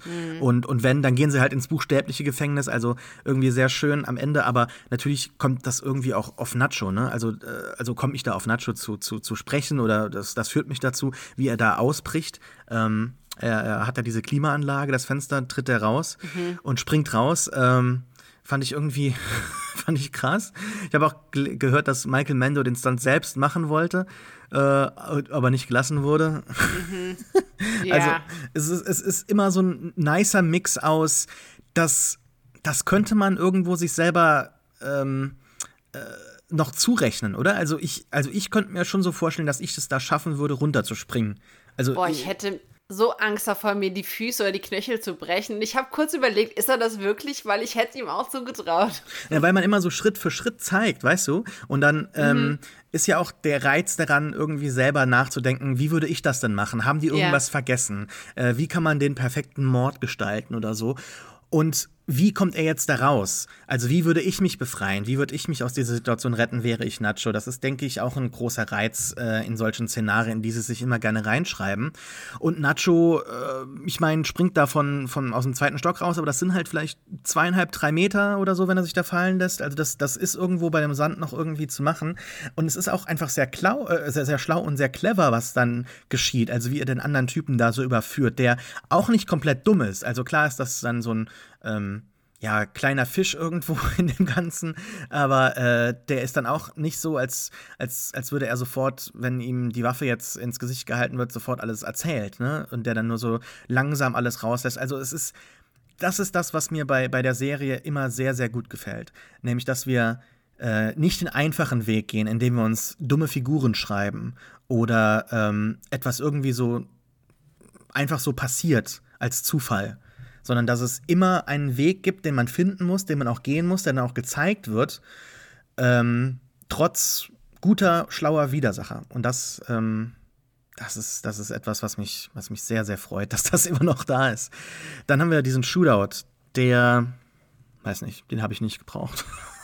Ja, der hatte sowas von, von ähm, als er da, einer der Zwillinge da steht und ihn so ranwinkt, äh, das hat sowas gehabt von irgendwie, als ob er auf einem Pferd sitzen würde oder heranstürmen oder zureiten würde. Also es hatte irgendwas von so einem. Von einem Mexican Standoff? Ja, so ein bisschen. Also irgendwie, ob er irgendwie so einen so äh, so Stierkampf macht oder ob jemand auf dem Pferd sitzt. Also es hatte irgendwie so eine animalische Dynamik irgendwie da drin, aber es wirkte so ein bisschen ja, okay, ähm, ja, ich weiß nicht. Also klar, es war ja, ich meine, die, die Szene hatte nicht viel Spannung, weil du wusstest ja, was passiert. Der fährt einfach drauf los, die schießen alle und er wird wahrscheinlich nicht dann irgendwie ähm, bei umkommen. Also das habe ich jetzt nicht erwartet, weil das wäre total so ein Letdown gewesen jetzt. Deswegen war mir eigentlich klar, wie es ausgeht. Ja, ja. Also ich habe auch jetzt nicht gedacht, dass er da stirbt. Aber ich meine, diese Reise kann ja auch nicht lange gehen. Ne? Also Nacho entkommt zwar, aber das Auto ist zerschossen, der Reifen ist kaputt. Also äh, ist natürlich auch so ein Callback zu Hank, ne? wie er da im Auto die Zwillinge überwältigt. Oder, oder einen erschießt am Ende noch, ne? den anderen halt äh, ins Krankenhaus bringt. Fand ich ganz nett, auch wie die da in dem Rückspiegel auftauchen, wie so Geister. Also es, ist, es erinnert mich irgendwie immer wieder an die Zwillinge aus ähm, aus, also die buchstäblichen Geister-Zwillinge aus Matrix Reloaded. ähm, aber all das können wir vergessen, spielt nicht so eine große ja. Rolle. Wichtiger ist ja dann die Auflösung mit den Kettlemans. Und ich glaube, da müssen wir bei unserer Besprechung, auch wenn wir jetzt schon fast zwei Stunden haben, noch mal ein bisschen tiefer einsteigen, weil da gibt es relativ viel zu erklären, auch noch mal in Hinsicht mit The Stick and the Carrot, oder? Ja, leg los. Ah, so, ich dachte, ich wollte dir jetzt die Möglichkeit geben, da was zu sagen. Ähm, da muss ich noch mal meine Notizen reinschauen. Ähm, genau. Äh, ja, eigentlich wollte Jimmy alleine hinfahren, ne? Das war der Plan, oder? Ja, genau. Und, also ähm, er möchte gar nicht, dass Kim mitkommt. Ja. Genau, und Kim hat dann sich so gesagt, ach, weißt du was, ich habe Zeit, ich komme mit. Und man hat gemerkt, Jimmy war das eigentlich gar nicht so recht. Dann sind sie beide hingefahren und ähm, Jimmy wollte, dachte eigentlich, ja, ich kann die ganz gut einschätzen, das sind eher Carrot People. Und äh, man hat schon gemerkt, Kim möchte eher mit dem Stick kommen. Ähm, dann äh, waren die Kettlemans natürlich sehr aufgebracht, weil sie dann irgendwann gemerkt haben, dass sie nur benutzt wurden, um eine Character Assassination, also so eine, ähm, ja, den Charakter, also ihn schlecht zu machen in, in Cliffs Augen und etwas Schlechtes über Howard zu sagen. Und das ist der ganze Plan äh, ursprünglich war von, von äh, Jimmy und Kim. Und ähm, ja, interessant ist dabei, dass äh, Jimmy so sehr dieses typische macht mit, er versucht irgendwie zu Verständ also Verständnis zu zeigen und ist sehr aktiv. Und Kim geht ziemlich früh im Gespräch, setzt sich schon auf die Couch und ähm, es spiegelt damit eigentlich genau das Verhalten wider, was wir auch am Ende der fünften Staffel von Lalo gesehen haben, als er die beiden in ihrer Wohnung äh, besucht hat und sich einfach plups äh, da auf die Couch gesetzt hat. Äh, und sie hat auch so, ein, so, eine, so eine Art an sich, die sehr ähm, äh, ja, sehr ernst ist und sie hat auch kein Mitleid. Also sie ist sehr hart den beiden gegenüber und ähm, sie macht dann diesen, oder sie platziert den Anruf an die, ähm, ich weiß gar nicht, ähm, welche Behörde das jetzt ist, aber sie ruft dort an, um sich irgendwie zu erkundigen, weil sie lässt dann auch fallen, dass sie die richtigen Leute kennt und sich durchstellen lassen kann. Aber sie macht klar, ich kenne die Leute, bei denen ich anschwärzen kann, dass ihr andere Leute übers Ort zieht.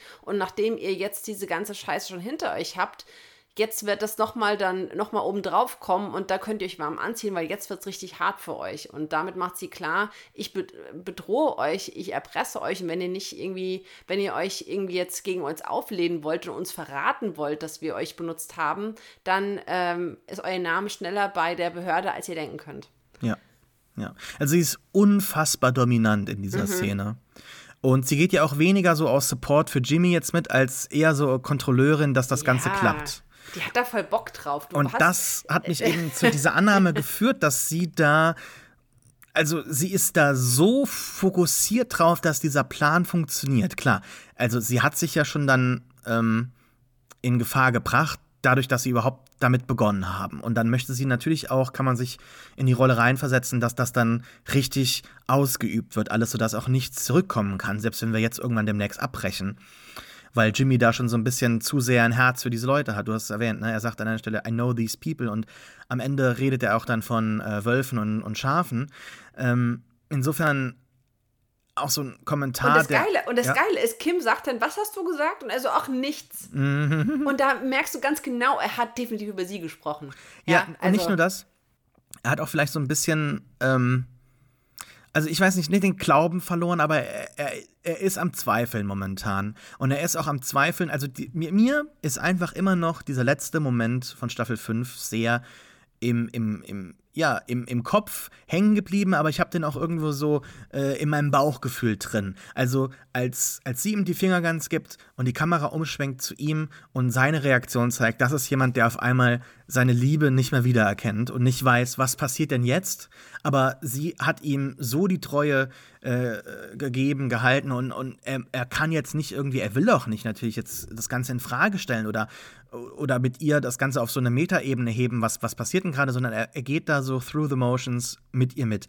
Aber überzeugt ist er nicht und er findet es auch nicht so richtig, dass jetzt diese Kettlemans, für die er ja, also diese kleinen Ganoven da, für die er auch so ein Herz hat, dass die da jetzt so krass ähm, ja, missbraucht wurden für ihren Plan. Deswegen gibt er ihnen ja doch das Geld und Kim sagt, du hast ihnen das Geld gegeben. Er findet es ja ne? auch traurig, wie, mhm. ja genau, er findet es ja auch traurig, ähm, die wollen jetzt nicht dieses Geld annehmen, weil die sich total diesem Traum der Entlastung irgendwie so hingegeben haben. Ne? Also wir, wir wollen unser Leben wieder zurück, wie bevor. Ne? Sie sagt dann zweimal before und bei diesem zweiten, ist sehr gut gespielt, merkt man richtig, wie ihr das Herz bricht und, und uns auch und, und Jimmy auch so ein bisschen, wo er merkt, scheiße. Und dann sagt Kim, okay, enough carrot. und dann kommt sie halt mit dem, mit dem Stick. Ähm, als am Ende die Betsy, das äh, ist eine sehr, sehr schöne Einstellung. Vielleicht mit, mit, dem, mit der Statue und am Ende vielleicht mit der, mit der Statue im, im, im Gefängnis und so weiter, was ich eben gemeint habe. Mein, mein Lieblingsshot in der Folge ist, als sie dann das Telefon ähm, auflegt. Da ist sie so übergebeugt über Kim und das wirkt so, als würde sie Kim so in den Griff äh, in Schritt greifen. Und das hat irgendwie sowas Sexuelles, finde ich. Sowas, ähm, fast schon sowas äh, äh, submissive. Also sie gibt sich jetzt da so der Frau hin, die sich da auf, ihrem, auf ihrer Couch niedergelassen hat. Kann man jetzt natürlich auch überinterpretieren. Mit Sicherheit tue ich das. Aber vom Blocking hatte das für mich irgendwie so ein, so ein Vibe. So einen ganz dominanten Vibe. Und wir geben uns jetzt hin. Äh, wir, ja. Ja.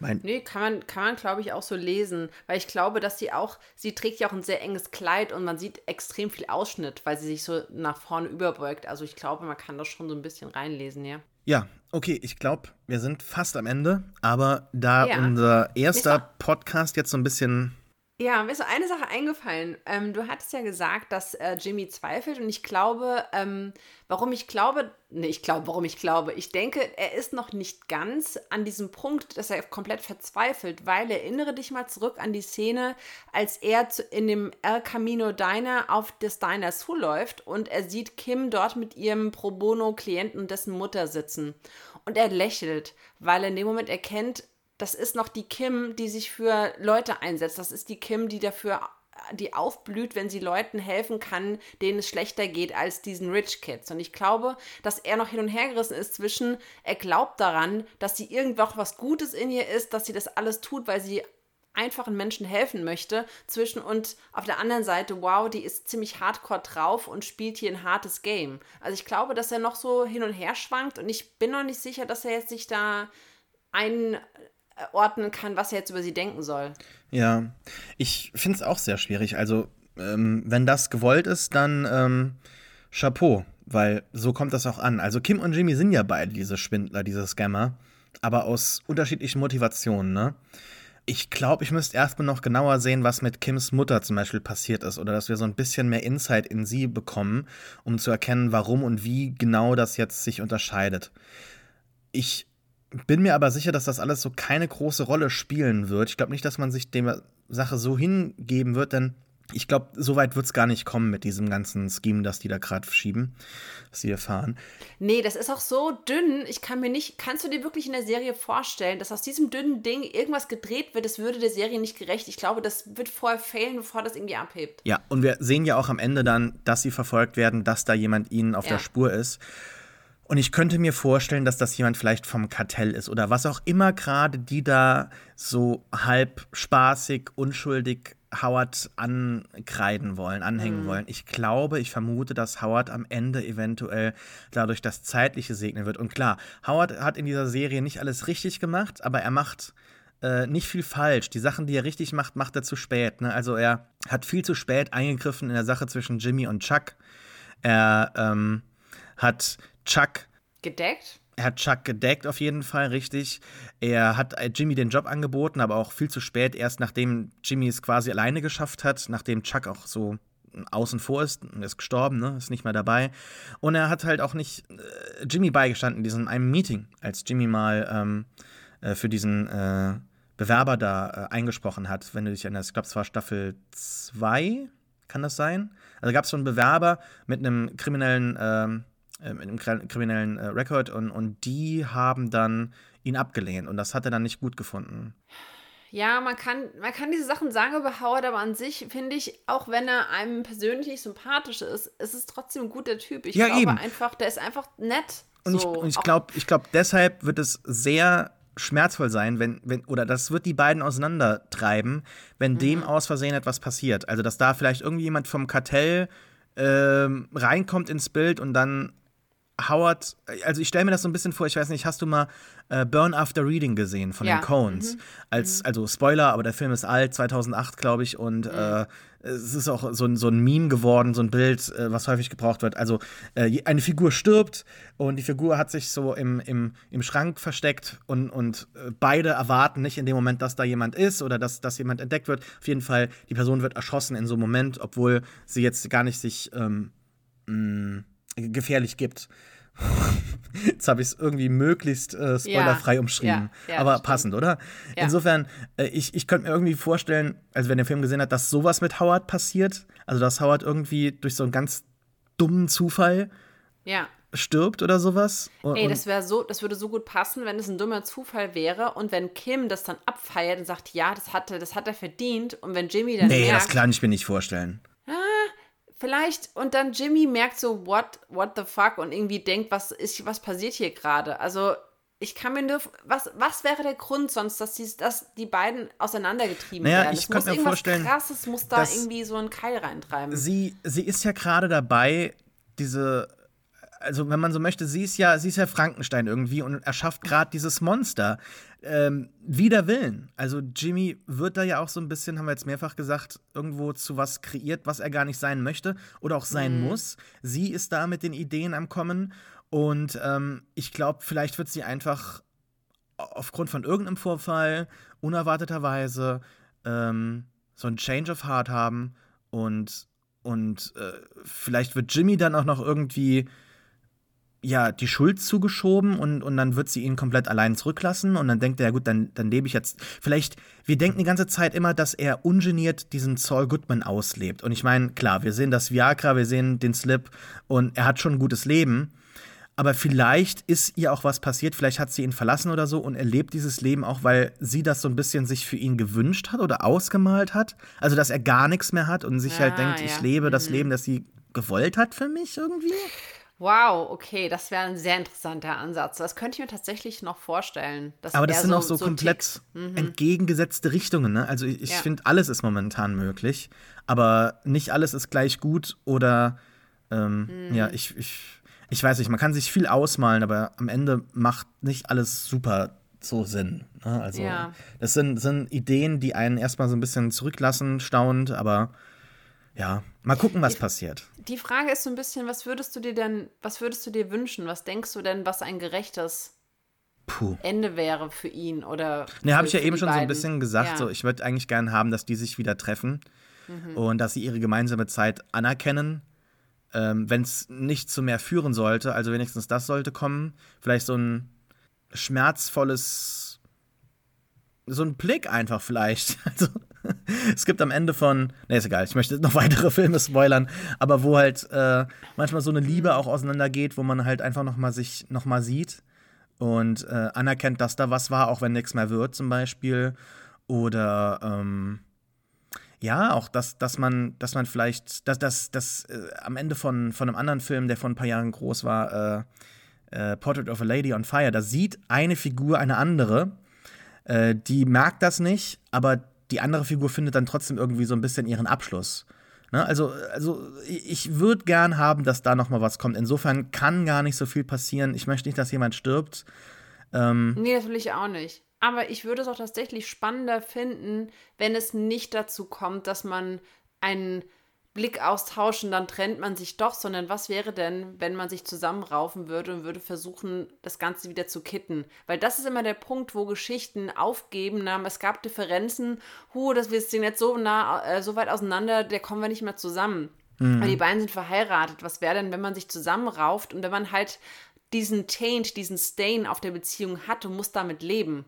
Weil das wäre viel krasser, damit irgendwie umzugehen in der Beziehung, als einfach auseinanderzugehen, was ja die einfache Wahl ist, dann einfach zu sagen, okay, wir trennen uns einfach. Ich finde, um, um so ein Ende zu haben, muss man relativ viel Vorarbeit leisten. Mm, das stimmt.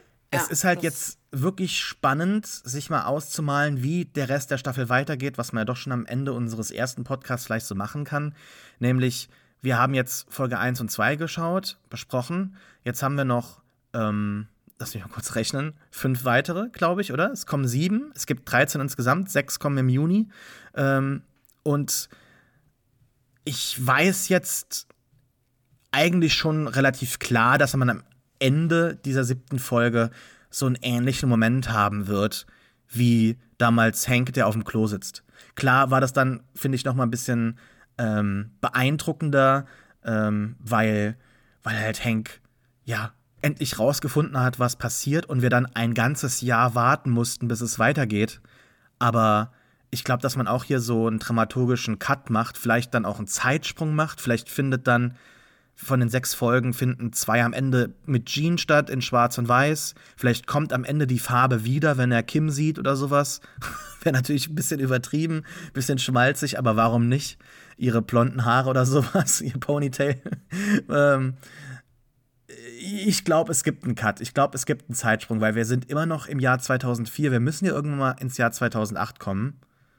Und äh, ich könnte mir vorstellen, dass das schon in Folge 7 kommt und dass es da unsere, unsere Ozymandias gibt. Oder vielleicht auch ein bisschen später in der zweiten Hälfte dieser Staffel. Aber es ist, es ist alles offen und das ist das ja. Schöne, ne? Es ist, es ist, es ist alles möglich. Auch, ja, es ist schwer, irgendwas zu sagen und ähm, ich glaube tatsächlich, so meine Theorie mit Kim geht ins Gefängnis, kann ich mir nicht so gut vorstellen, obwohl es ein spannender Aspekt wäre, aber dann würde ähm, Sauls Verhalten nicht so passen. Warum hat er nicht versucht, sie da rauszuholen und ähm, ich weiß nicht, also man muss ja immer so denken, was könnte passieren, dass er sich so verhält, wie er das tut. Und es ist schwierig, da was zu konstruieren, weil, ja, keine Ahnung. Wir bleiben am Ball, auf jeden Fall. Wir gucken weiter. Wir sind sehr gespannt, genauso wie ihr. Wenn ihr bis hierhin zugehört habt, habt ihr hoffentlich viel Spaß gehabt und seid genauso am Raten mit uns. Schreibt uns doch gerne auf Twitter an unter Galbrush oder Reefed, was ihr denkt. Oder, wenn es auch länger sein soll, gerne auf pewcast.de in die Kommentare. Was passiert am Ende von Game of Thrones? Hoffentlich äh, Game of Thrones. was passiert, was passiert am Ende von Better Das lasse ich drin. von Better Call Saul. Äh, wir waren ja sehr glücklich. Was ich sagen wollte, war hoffentlich, äh, hoffentlich sind am Ende alle glücklicher. Wahrscheinlich als bei, bei Game of Thrones. Ich glaube schon irgendwie so. Aber ich war ja eigentlich sehr zufrieden mit Game of Thrones. Äh, du eigentlich auch? Ja auch drüber gesprochen schon mal öfter, ja, ja. aber nicht öffentlich, ne? Also wir sind eine der wenigen Leute, die, glaube ich, die Serie doch schon irgendwie mal anders gesehen haben, auch lange schon zuvor und ähm, uns nicht diesen Versuchungen hingegeben haben. Egal, folgt uns auf Twitter, abonniert den Podcast überall, wo es Podcasts gibt und äh, bleibt am Ball, wir auch. Und wir freuen uns enorm auf diese, ja, diesen Abschluss vom, vom Gilliverse wahrscheinlich, ne? Also ich glaube, danach yeah. kommt nicht mehr noch irgendwie ein Prequel mit Gas in, in äh, Latin America oder sowas. Das war's. Ja. Insofern, das war's für uns äh, heute. Aber es geht weiter. Bleibt am Ball. Miriam, vielen Dank Ich freue mich auf die nächsten, lass mich mal grob berechnen, 14 Stunden oder so. Ja, ich freue mich auch wahnsinnig. Let's es go. hat sehr viel Spaß gemacht heute. Bye, bye. Ciao.